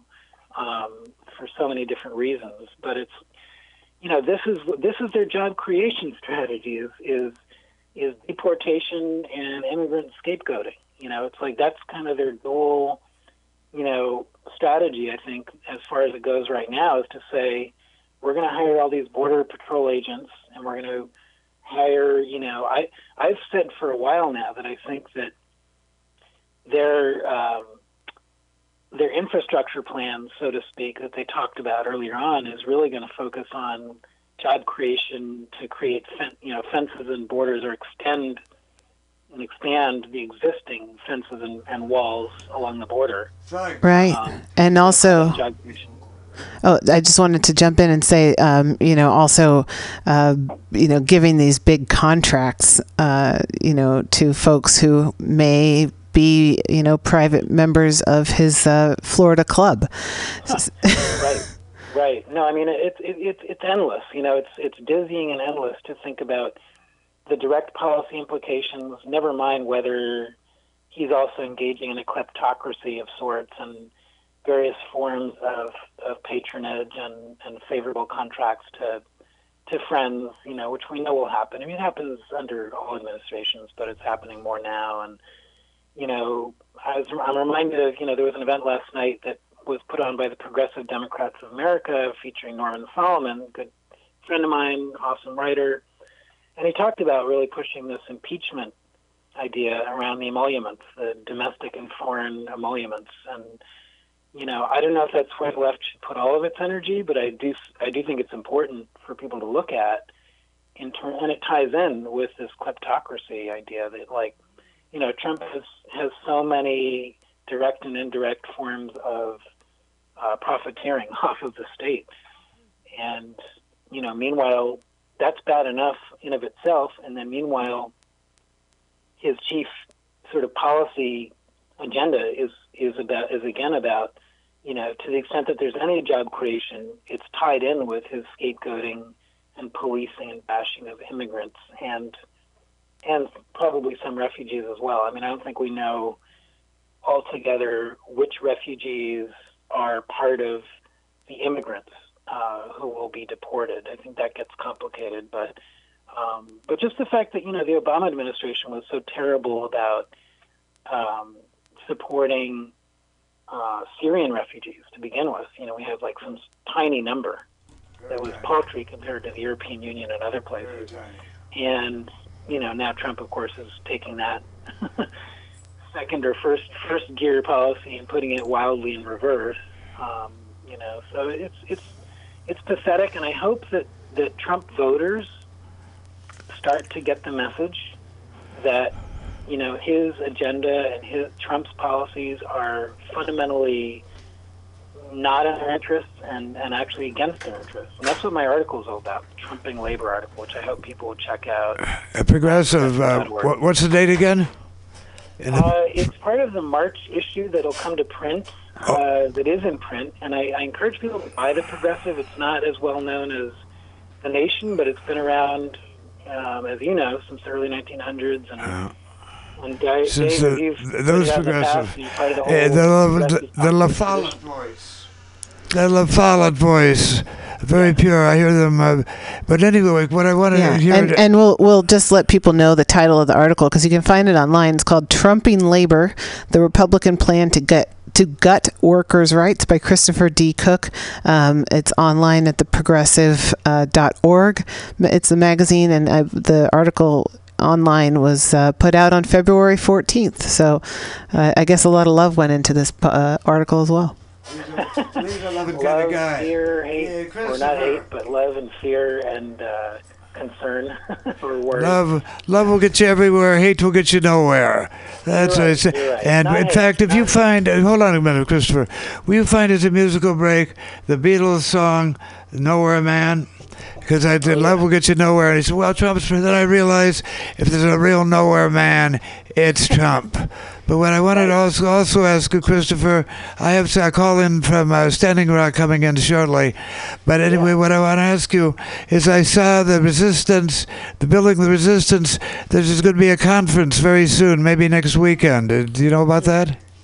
I don't. I don't. But I- it sounds great. I think it's a Saturday, and it seems to be independent. This is not a, it's not the usual the, the International Socialist Organization. I went to the last one, and I could, then I suddenly realized, oh no, this is people who have their own agenda in my mind, and it was the ISO, and uh, you know how those folks do, but, or the Party of Liberation and Socialism. You know how those folks do, but this seems to be a more independent, uh, independent uh, situation, independent uh, conference. Yeah, I mean, Maybe. you know, this is a whole other conversation, but I think like we all need to the extent, every extent possible, to support each other's efforts. And we can't always do that. We don't always agree with each other, but where possible, when possible, Um, you know, the more the merrier, and, and try to support each other's efforts, and and still be critical and self-critical about like what's really going to work. You know, I think part of the key is not just having a ton of stuff that expresses our love and our concern, not our hate, our love and our concern, but also that is strategic and smart and targeted, and really with an eye toward not just expressing ourselves, but really making concrete change and changing the hearts and minds of those Trump voters and those people who are on the fence in some of those swing states. I think that is vital to, to reach those folks. The other hand is that we both live here in San Francisco. Yeah. San Francisco, and I had this vision. Trump wants to build a wall. Well, we need to build a wall, a wall of love and understanding and all those things you just said. A rainbow bridge, and that's and so I hope we can find. I want to be part of a group that's rising. We're in San Francisco, that is independent. I have nothing against these folk, uh, but I but I realize that they they have an agenda, that they're Leninist, Marxist Leninists. Thus believe that they're the vanguard and that they're going to take us to the promised land. I don't believe that at all. And when I see, like I did at the Women's Building last Saturday, I see that that's happening. And in a way, they you got to be really sharp. You have to really know this. I'm 79 years old to see that there's another agenda. In this case, I'll put it right out there. It's the International Socialist Organization, the ISO. I'm glad to work beside them, but uh, but uh, but uh, they're not my vanguard party. Do you hear me?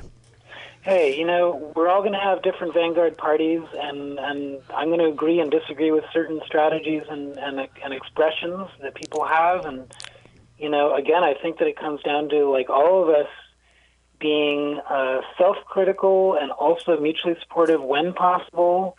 And uh, again, it's got to be focused on building the largest degree of organized, coordinated, unified opposition and alternative creating as possible. And and that you know we can't be uncritical. We also can't be too precious right now about especially the resistance side. I think where we really differ a lot, and that's fine, is on what the alternatives will be, and that's that debate has goes on.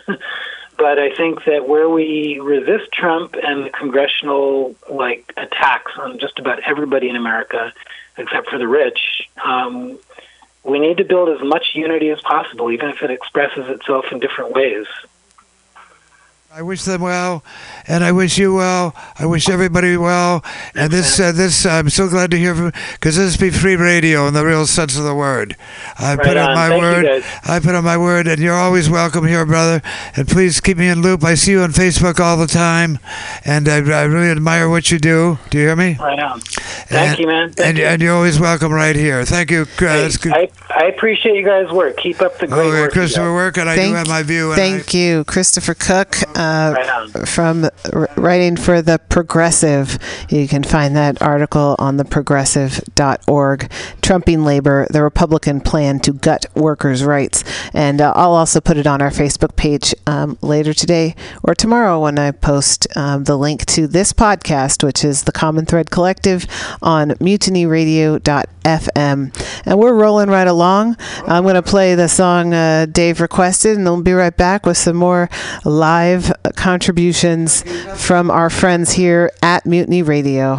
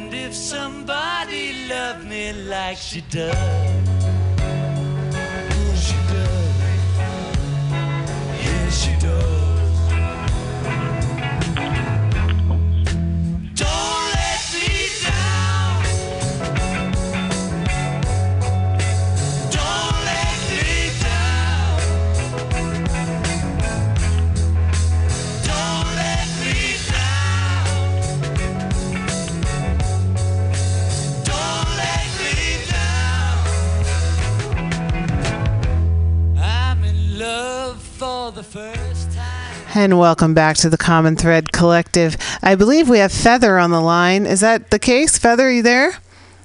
Yes, I am. Thank you. And you're coming in so clearly. It's wonderful. Um, thank Oh, you for calling in to um, give us an update. I know you've been out. Uh, Standing Rock, uh, Oceti Sakowin camp. Um, tell us what the, what's been going on. I talked a little bit about it on Women's Magazine today. Um, the evacuation, kind of the deadline that came this week. Um, what's what's the word from the from uh, from Standing Rock? Well, um, I am very closely in touch with everybody there. I had to come to Missoula for um, uh, checking on family that had gotten very ill in the hospital. So Sorry to hear I've that. been in Missoula for the last couple of weeks, but still working remotely and helping to set up uh, food donations coming in from Organic Valley. We have a big one coming in next Wednesday for the camp. Um, this has been a really hard week for everybody, that's for sure. And a lot of people there, the media, they were um, definitely uh, not upholding First Amendment rights to have the media in there. Was, they were really making it very, very difficult. Um, I wanted to read you something. With one of the best resources on the internet on Facebook is Standing Rock Rising. I'd like to say that right now. That's part of our media crew, my good friend Ryan Vizzions. And he has done a wonderful job putting up a, a lot of what's happening, and then from there you can find other parts. But I'd like to read uh, this is a good um, synopsis of what's happened. And this was just seven hours ago. This came up. Uh, a time, can you hear me okay? Yeah, very, very better than ever before. Actually, to tell you the truth. Oh, good. I'm in a house with electricity. Aha. oh well. Um, a timeline, timeline and summary of yesterday's February 23rd events at the main camp. So this was just um, this was just posted seven hours ago, and this is about yesterday. Uh, around 10 a.m., uh, CST, North Dakota law enforcement, and National Guard entered the Oceti Sakowin camp to begin clearing water protectors from the land. Arrests were made throughout the morning and afternoon, including the arrest of elders, journalists, and former military. 2 p.m. CST, Oceti Sakowin camp became overran with armed military trucks. At approximately 3 p.m. CST, North Dakota law enforcement, National Park Rangers, and National Guard began moving into the Rosebud camp, located across the Cannonball River from Oceti Sakowin. The North Dakota governor considers this to be Army Corps lands, which is why it was also cleared. However, all camps are located on the 1851 and 1868 Fort Laramie Treaty lands. Ten arrests were made on February 22nd. The total number of arrests made on February 23rd is 47. And a lot of people have stayed in prayer and stayed in solidarity. I heard yesterday there were still 750 folks at the camps, even though Ocheti's been cleaned and everybody had you know, had moved on their own out of there or chose to stay and be arrested. And that's how many folks did choose to stay and be arrested. And, you know, very peacefully and, and, uh, speaking their truth. And, you know, a lot of prayers need to go to them. Uh, But uh, there's and, you know, and Feather. a lot of uh, solidarity and prayers, and so everybody is uh, up uh, on the hilltop with the veterans at the um, the top of the hill where the um, Sacred Stone. Where, Well, that's right Sacred Stone. to Sacred Stone, the Black Black Hoop Camp. So Uh, at so the moment, there. I believe they're still there. And that's a separate And camp. Some people are still trying to figure out a way to get home, but a lot of people are just staying very calm and positive and, and supporting one another. I mean, it's a lot of trauma. This Oh my just, goodness! Well, I heard about the two people burned. One young woman burned very seriously. That there were fires and people were burning up the tents and stuff. And I don't know how it happened. I'm sure that's somebody who you knew quite well. Is that it right? Was, you know what? The little boy is Rudell Rudell Bearshirt's cousin. Really? He What's he called me about it. That's his cousin, and so I I believe it was a an explosion, like a propane tank exploded. Wow. You know, people, the kids weren't, you know, unsafely close to a regular fire, but I think something happened where um, Well, it says she was helicopter. He, explosion happened. it was helicoptered out. both of them. So this is serious. I hope they're doing better. More prayers needed. Every day, more prayers needed. Now you say you're going back in a few days. Is that right? I want to go back. Well, where would you go back to? But I have managed to come down with pneumonia and Oh, my uh, goodness. other things. Well, you- where, oh, where, well, you better get some rest. The people are out there. You can pray from afar, and you've done what you have to do, what you will do, and uh, so you. So well, let me see. Let's wind up. You say there are people. Yeah, well, I've been working pretty full time from here. oh, you have. we got a- I know you, Feather. food run that's coming in this Wednesday. Oh, I know I'm really, Feather. you know, happy to be able to. And that's Organic that up in a Valley. That I thought would And that's our connections with- Organic Valley. Yeah.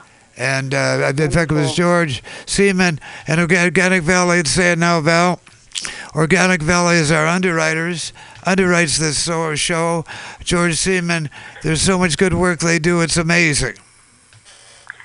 Well, the all the people at Standing Rock, everyone there, all the water protectors really appreciate Organic Valley and, and George Siemon for seeing this as a humanitarian Right. uh, donation and important to support. And They really see it as that, and, and it is. It's uh, really important. And speaking of support, this is something that uh, everybody should know about. If you go to Standing Rock Rising, Standing Rock site I would I would tell people remember that one and go in there, and from there you can get anywhere else. He's one of our, our just best video, you know, video people and wonderful brother. Um, and then in, in that it's it also shows that if you want to channel some green energy for the the legal fees that more legal fees that we now have going is uh, there's a the Water Protectors Legal Collective is where that could go. And you could Google that, Water Protector Legal Collective, or go to Standing Rock Rising and you'll see it on there. Look, uh, prayers are right.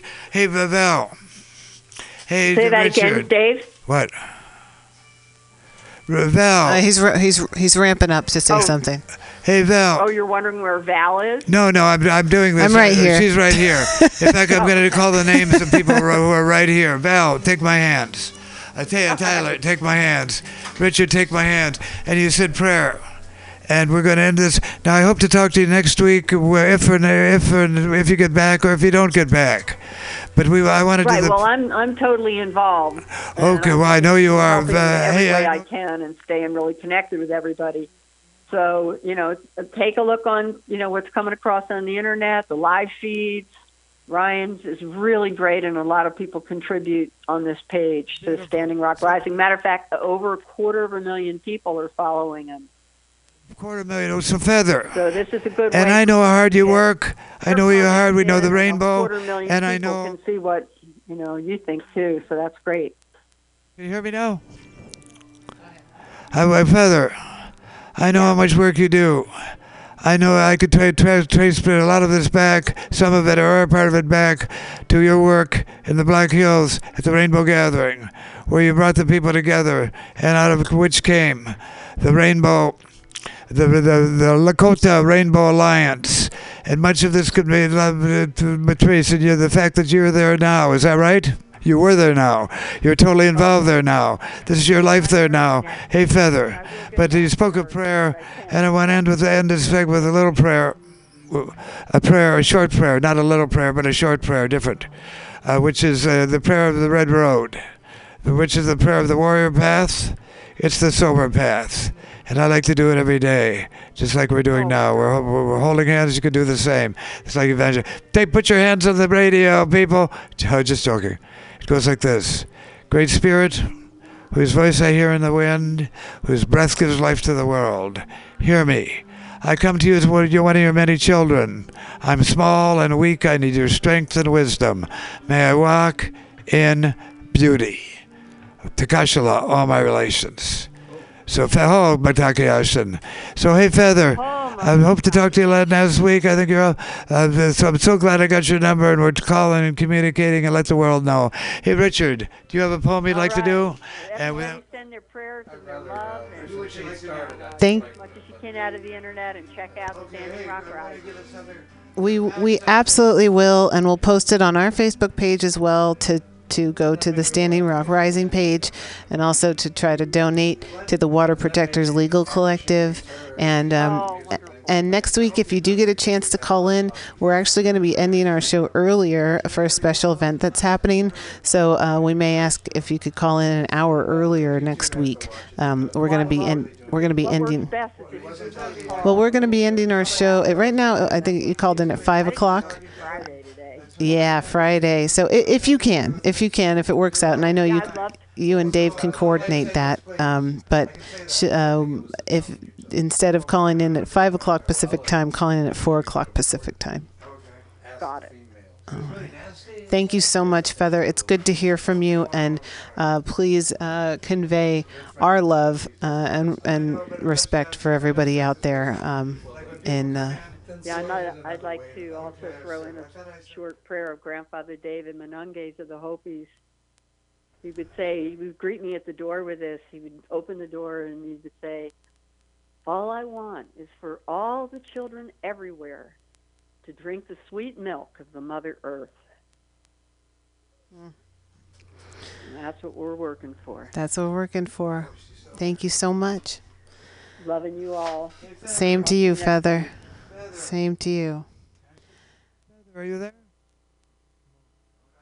So you're listening to the Common Thread Collective here, MutinyRadio.fm, uh, San Francisco, here every Friday, and uh, we're so um, it's it's wonderful that Feather can give us a call in, and, and other folks who have been out there at Standing Rock at the camp. Uh, you heard it right here. Um, there's still people who are out there at the camp. Apparently, uh, about 750 people still out there, even though the main Oceti Sakowin camp has been cleaned out. Uh, law enforcement moved in uh, just yesterday in the morning um, and made 47 arrests, including elders, journalists, and military personnel. Um, so uh, we are not uh, forgetting and we're not letting up on this such a very important issue. So here we are. It is uh, just about 5:18. I see that we've got Richard Sanderell, who's been waiting here patiently with some things to share, and then we'll go out and and, and get some music uh, from from Max and well, oh, oh yeah, and and Taylor's here too. I didn't know you had another. Taylor now, then play some music, then Richard will come on. Okay, yeah, sure. Here here we go. Okay. This piece is called Hate Has No Religion. Hate has no religion, neither does it have a gender, ethnicity, nor nationality. Hate is no respecter of geography, age, or socioeconomic status. Hate does not discriminate, but it is the cause behind it. Hate is a human issue. It speaks to the condition of a person's heart. You if you want to know someone's heart, listen to them speak. Out of the mouth flows what's in the heart. You can also see hate in a person's actions. Often their speech and actions are out of sync, like a bad performance. When entertaining hate, it will always betray you in one way or another. If you're going to bed with hate, make room for fear, anger, and pride too. Where hate goes, they go, because they are all linked together, feeding off one another. Hate has no religion. As long as you are human, you are you can succumb to this ill. No one is immune unless you're truly committed to daily checking your biases at the door. Let's stop finger pointing and attempting to label one group as more hateful than the next. Let's also remember that a differing opinion doesn't automatically equal hate. We can't go slapping that label on anyone with whom we disagree, for it shows our own hatred of different schools of thought in meaningful dialogue. We are allowed to disagree. Hate has no religion. It is not linked solely with so called extremists, though it can be extreme. Extreme hate can birth extremists, true. But it can also birth moderates who are moderate in appearance only, and what's actually in their heart would make one cringe. Hate has no religion, neither does it have a gender, ethnicity, nor nationality. It is no respecter of geography, age, or socioeconomic status. Hate does not discriminate. Hate is a human issue, a heart issue to which none of us are immune. To eradicate hate in the world, we must first eradicate it within ourselves. Mm. Beautiful. Good. And what I say, and that's what I So true. It's, it starts in the heart, and it's where it ends too. Love will get you everywhere, and hate will get you nowhere.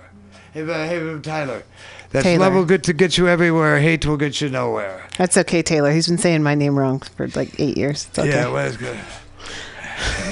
now, I have, okay, I have. I'm such a. What do you guys do? Could you- Maybe you could do better without me, but here I am. Maybe you could do better without me, but here I am doing what I do. Maybe they old, maybe age is, maybe, maybe age has started to creep up on me, and I'm becoming a creep.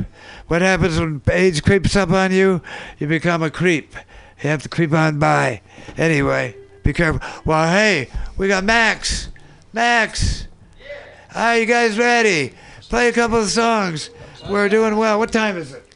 It's 5:20. So two two songs, and then we'll go to Richard, and then we'll wrap up. Have you, have you checked this out yet, Val? Give me a little bit of the vocal. What's up? All good with that? Yeah, sounds good. And what's who's your friend? Salvador. Hey, Salvador. Salvador. Welcome. Let's let me hear. Uh, let me get a little mic check on that bass. Little mic check on the bass. Mike check. Play it. Play it, play it, play it, play for her, play it. Just a couple. Just play a chord. Get loud if you want. You get as loud as you can. Got it. Got it. Sounds good. All Gotcha. There you go.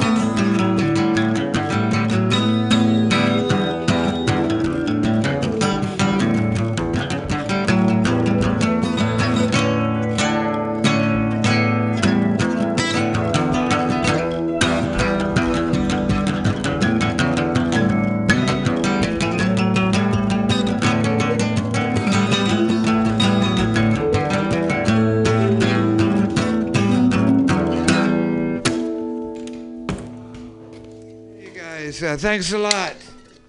It's so good, hey man. it's so good you finally, and you sounded so good together. That was a great sound effect right at the end too. Thanks you two. That was awesome. Thank you so much for for playing, rocking and rolling here on the Common Thread Collective. I hope you come back to becoming a regular member of our suite, of our crew, of our collective, of our fellow human beings. That's right. And next week we'll. Regular, is that the deal? Uh, Max is kind of a regular. We have to get more regular all the time.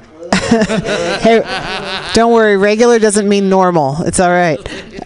Um, no, thanks you guys. And, and if you if you happen to come back next week, just a just a heads up, we're going to be ending our show at 4:30. So uh, ne- just next Friday.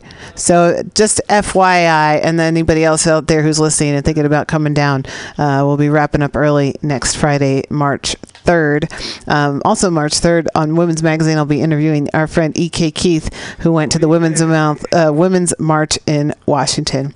But like I said before, we've got our friend, uh, consummate friend, and, uh, and and patient patient poet sitting here, Richard Sanderell. Richard. Well, okay, okie dokie, artichoke. God, where the hell did that come from? Okay. Oh God, I'm back in Ohio. It's, Uh, it's funny. Okay, okay. It happens here in from California 50s too. Or something Yeah. like that. I've never heard it before. See you later, alligator. After a while, crocodile. see, see how silly it was. It was very silly. Uh, all right, well, um, it's been pretty serious around here in some ways, so I'm going to try to lighten the mood a bit. Not that I may not still get serious on you. I see their notebooks. As I await, I see, excuse me, as I wait, see the writer's notebook closed, waiting for words from writer's lips. I share these notes, I stare at these notes between covers, imagine content. As I wait, what feelings will words raise in me? Will I want to get up and dance, hoop, holler, run from, find pleasure, revulsion, joy, ecstasy in words? As I wait, will I be told truths, lies, to tell truth, or just out and out lies, fantasy versus reality? As I wait, even waiting passes, I learn the pulse of the writer's mood at this place and time. As I wait, it is my time for the writers, poets, musicians to take my pulse. Is he still alive? Oh, you're more lively than you let on, Richard. I- Especially when you do some James Brown or. Well, I, uh, with my tongue in my cheek, and uh, for the fiftieth, uh, Jerry Garcia ungratefully. Excuse me, Jerry Garcia is dead ungratefully. Weight of a feather equals Jerry Garcia's weight of the world. As an early hippie, drugs are hallucinants and pot. Hard drugs killed the hate. Hard drugs killed Jerry. It just took longer. Thank you for that chuckle. I like that. uh, What was the band who did the song? Uh, Back then, Bring Me the Head of Jerry Garcia oh God, I don't was know. the song. Seems like I I'd love to find it. Bring me right here, man. There it is. Was that Jerry Garcia? Max has a tattoo Well, look, of Jerry me the naked Garcia on his leg that he Show just you- came in to show us. Oh, Picture it at home, folks. well, I think this is Behaving Bell. It's a good one. All It's right, a young well, one. uh, she asked me for my sign. L.A. at a party, meeting a young woman who quizzes quizzes. Inquiring minds need to know: Who are you? What do you desire? Want out of life? All the important questions inquiring minds want to know. Are her eyes inviting or are they stop signs? I am unable to tell. She parts from me briefly. I want to give her I want to give it up if she wants to give it up. My inquiring mind desires to know. She eventually makes her way back. She shares a joint and asks me what my sign is. This is a time when more people begin to check out astrology. I tell her Aries, which is a fire sign. This is when the inquiring mind has to go. Her eyes become stop signs, turns on her heels without so much as an adios. We will not be soulmates. I have the wrong sign. Fire, fire, light my fire. I told I, uh, see you are more lively than you let on sometimes. You like to pretend like you're not. I'm seeing through. Oh, through. what do you mean you don't I'm it seeing. really I'm Well, seeing through this. it took a bit- bit- I'm seeing through your. It's kinda I just got your number. Richard. it really happened. I guess I've known people like that, but I've never known people to uh, react exactly that much of turning on their Oh. heels Oh. and walking away. That's right. And you could say, well, I guess you're better off. Well, let's hope so. That was the case. Well, in my case, I'm Scorpio, as you know, November 12th. So I got the both all the good, the positive and the negatives, but I'm working on it. Well, I'm going to end it with a serious one. Fuck yeah, do it. Um, one that is given away. There were two, one is given away. In the end, there are six, and the one never comes back, leaving five. Why had he been the one left behind? Why had they not come back for him? Questions never fully answered. He would never know his siblings or meet his father, mother. Though he met his mother's relatives, they would come and go, leaving him with the crazy man and woman who adopted him. There is no love in this family, only control. He became a loner in life, never trusting anyone with any certainty. Love can be a beautiful thing when it's realized. All too often it's about self, not us, that love needs. Yes, love needs. Do not leave your children, do not leave them behind. Love may die before it before it can bud. Oh wow. Well, let's hope we did some and- Hey, thanks, Richard. Thanks, Tyler. Thanks, everybody. Let's hope we can do some button, Bud- biting, as we do every week, biting. And uh, hey, Val, thanks for all you do. And uh, I think we're about to wrap up. Is that right? That's right. So thanks for everybody who came through. And Tyler, thanks for coming. I hope you become more and more part of this uh, when you get a chance to become part of this uh, circle, as you see. Always a pleasure. Fuck yeah. That's what I say. Hey, take us. Hey, Val, take it away. I see something in your hand that I think you're going to read to us. Well, I, I do want to uh, let people know um, just a quick announcement. Um, on Tuesday, the 28th, uh, there's a group that is gathering at City Hall for the Board of Supervisors meeting starting at 2 o'clock um, in support of uh, an ordinance that would um, not not just a, a statement kind of ordinance, but an ordinance that would uh, help uh, set San Francisco up to resist any sort of potential Muslim registry. Uh, so there's a group uh, gathering there if you're interested in joining them and, and seeing what they're up to. Um, and uh, supporting all of our brothers and sisters, whatever creed or country they may be from. Uh, two o'clock is uh, every Tuesday is the Board of Supervisors meeting um, in in City Hall, uh, straight upstairs on the second floor, um, like right up at the top of the stairs. So uh, you'll be able to find it, I believe. So last night, last night there was sudden and a, and there were hundreds of people there. Uh, protesting uh, uh, the new Secretary of Education. Oh boy, uh, the the fact that they took the uh, the, the bathroom bathrooms the bathrooms can now be, not be or must be your uh, your born gender. yeah, there's a lot of uh, It's going to be happening all the time, a lot of uh, many times. retreating from from progress, um, trying to uh, dismantle it. Uh, beware.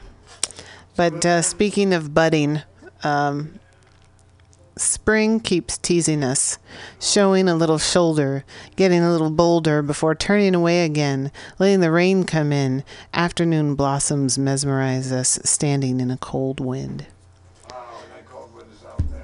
Here we are, folks. Okay. And uh, we're going to be we're wrapping up now. Uh, thank you for so much for joining us here on the Common Thread Collective.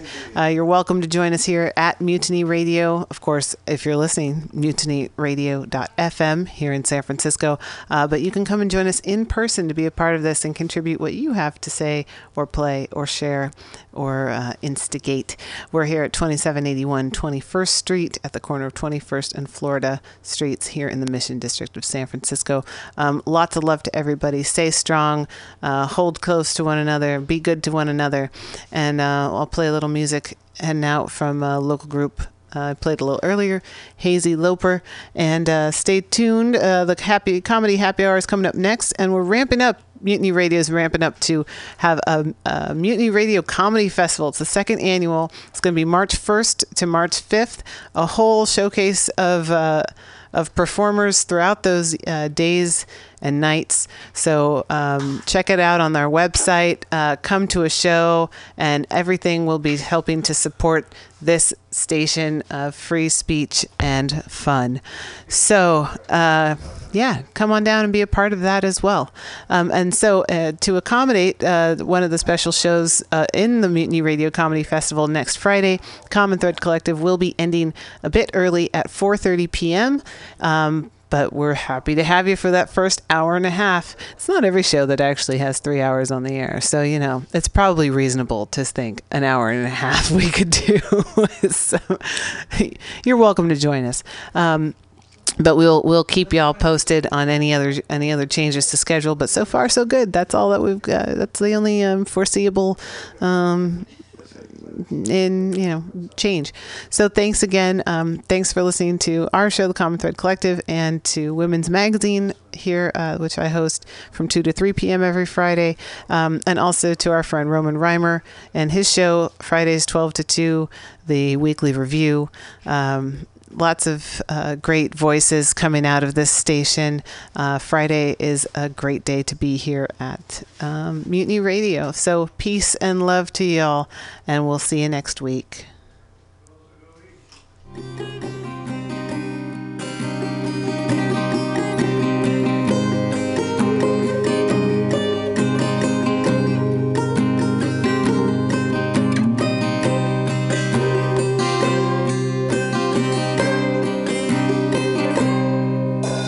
The stars that fall like suicides. It's the last night of the year. It's time to weigh all of the stones gathered up from birth. St. John in his hour of darkness wrote the book of Revelation. We left the city lights behind with that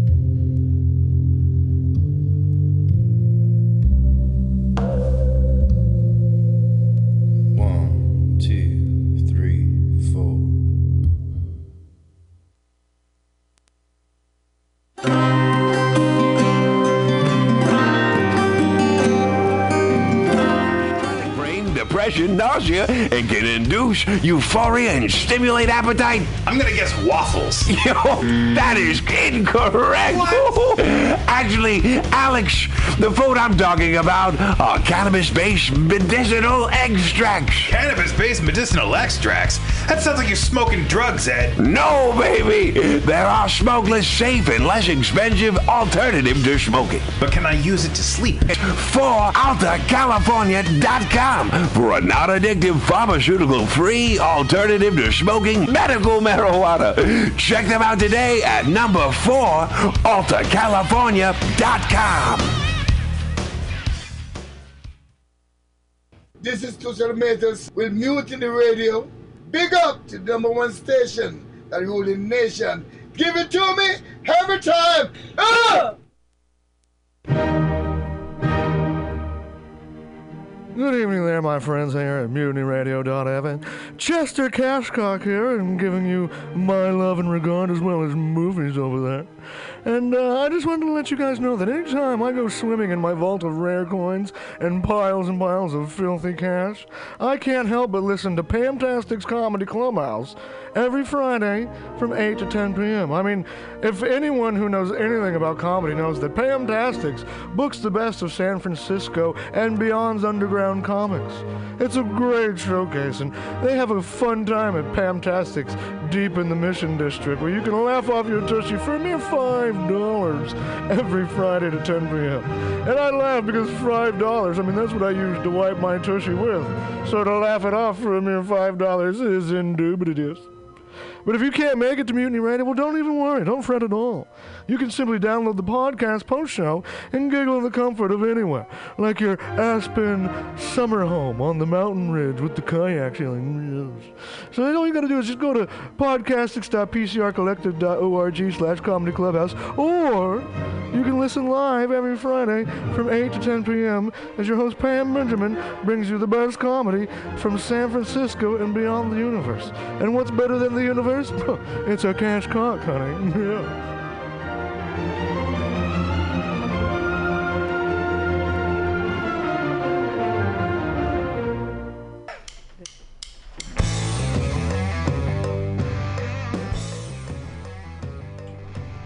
Do you need an awesome and underground space for an event? Look no further than mutinyradio.fm. Our 30 seat flexible space can accommodate your acoustic band, birthday party, comedy show, dance party, karaoke super fun, theater event, fundraiser. If you think it, we can do it. You run the door and promotion, we run the sound, space, and podcast. Rentals available Thursday, Saturday, and Sunday from 8 to 10 at Mutiny Radio FM's performance space at 2781 21st Street in the Deep Mission at 21st in Florida. Contact Pam at pamsadai at hotmail.com for more options and booking dates. Incredible socialist prices so you can be creative in a free speech space without breaking the bank. That's Mutiny Radio Rentals every Thursday, Saturday, and Sunday from 8 to 10. Book your event now. trying to hurt me, but boy, how it burns me whenever she touches me. And oh, I feel so lucky. Oh. Are you tired of swimming through a sea of podcasts? Are ye on a raft without a paddle? Well, gather around me, sea dogs, and get aboard me pirate ship as we set sail for the seas of mutinyradio.fm.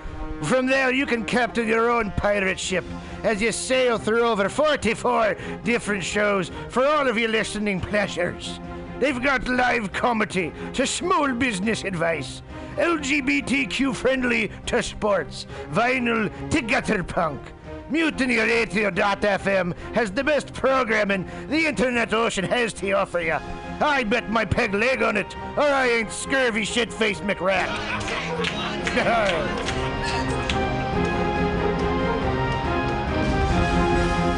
Subliminal SF brings you visual and auditory mind control. For the best graphic design, physical merchandise, and live music promotion, go to www.subliminalsf.com and check out their hilarious t shirts and super cool bands at clubs and bars all over the Bay Area. Subliminal SF creates amazing flyers, posters, and design for every need. So go now to www.subliminalsf.com and experience what this wonderful local business has to offer.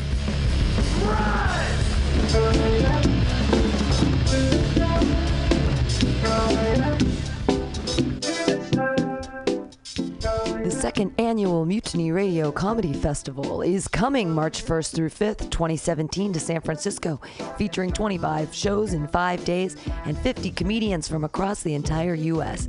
From Washington and Portland to Los Angeles, New York to Indiana, Tennessee to Pennsylvania, these comics will join San Francisco's best underground comedians for 5 days of comedy at Mutiny Radio. All shows will be live streaming and available after via podcast at www.mutinyradio.fm. But see them live in our intimate 30 seat performance space at 2781 21st Street in the Mission, March 1st through 5th. Tickets available on our website, www.mutinyradio.fm now. Brought to you by our generous festival sponsors Alta California Botanicals, Destiny's Mom, What a Tomato Produce Company, the law offices of John P. Strauss III, Asiento, FruitFruHot.com, JankyTown.org, Brooke Heineken, Pervert Fervor, and Trina Roderick.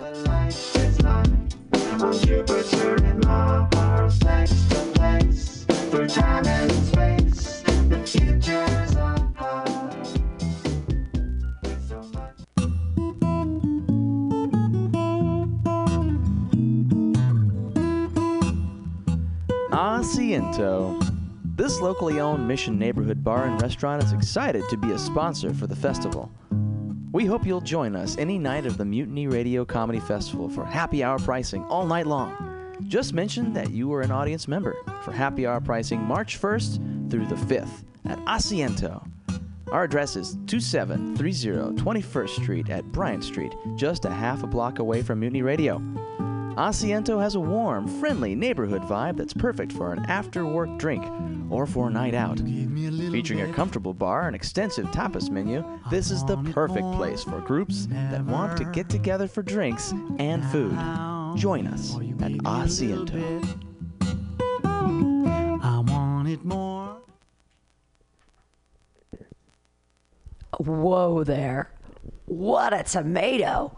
Where did you find such a nice tomato? What a tomato! I know, I just said that.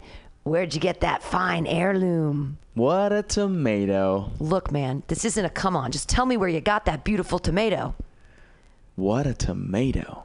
No, no, seriously. I actually want to eat a tomato. I love tomatoes. Where did you get that tomato? What a tomato! Dude, it's a fine, beautiful tomato. I want to eat one too. I want one right now. I like to eat them like an apple with salt. Tell me, where'd you get the tomato? What a tomato!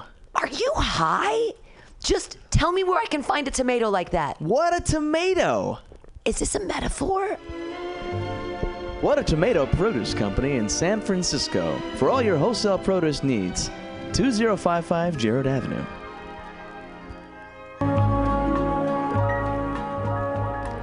Hope your legs are looking sexy, because we're going to charm your pants off. Come to the Charm Offensive Comedy Show at Punchline San Francisco. It's a night of great jokes, magnetic personalities, featuring the Bay Area's most awarded comedians, plus national headliners. You'll laugh. You'll swoon. And when you regain your composure, you'll swipe right. Tuesday, March 7th. Doors at 7, show at 7:30 at 444 Battery Street in San Francisco's financial district. Brought to you by Paco Romane and Destiny's Mom's Comedy. Our last show sold out, so get your tickets now at punchlinecomedyclub.com. Charm Offensive at Punchline Comedy San Francisco. Tuesday, March 7th. See you there, sexy.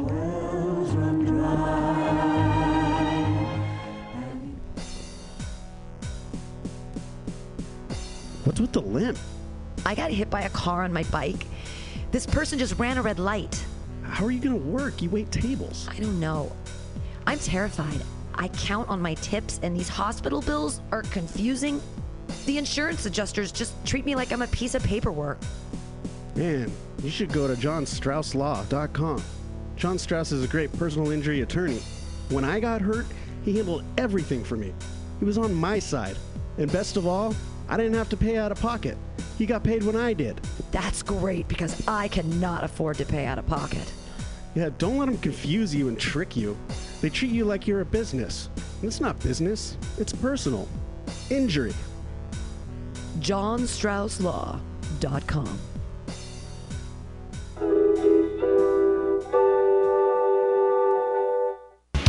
Alex! Ed! Can you tell me what food relieves insomnia, anxiety, stress, chronic brain, depression, nausea, and can induce euphoria and stimulate appetite? I'm gonna guess waffles. Yo, that is incorrect. What?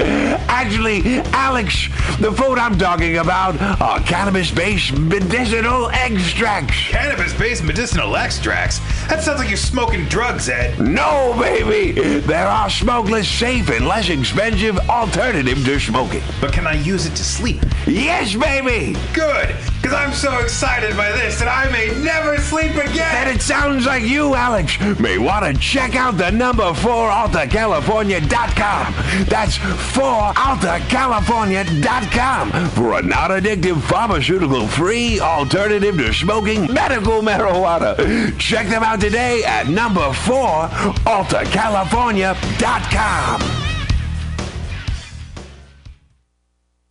This is Tushar Matters with the Radio.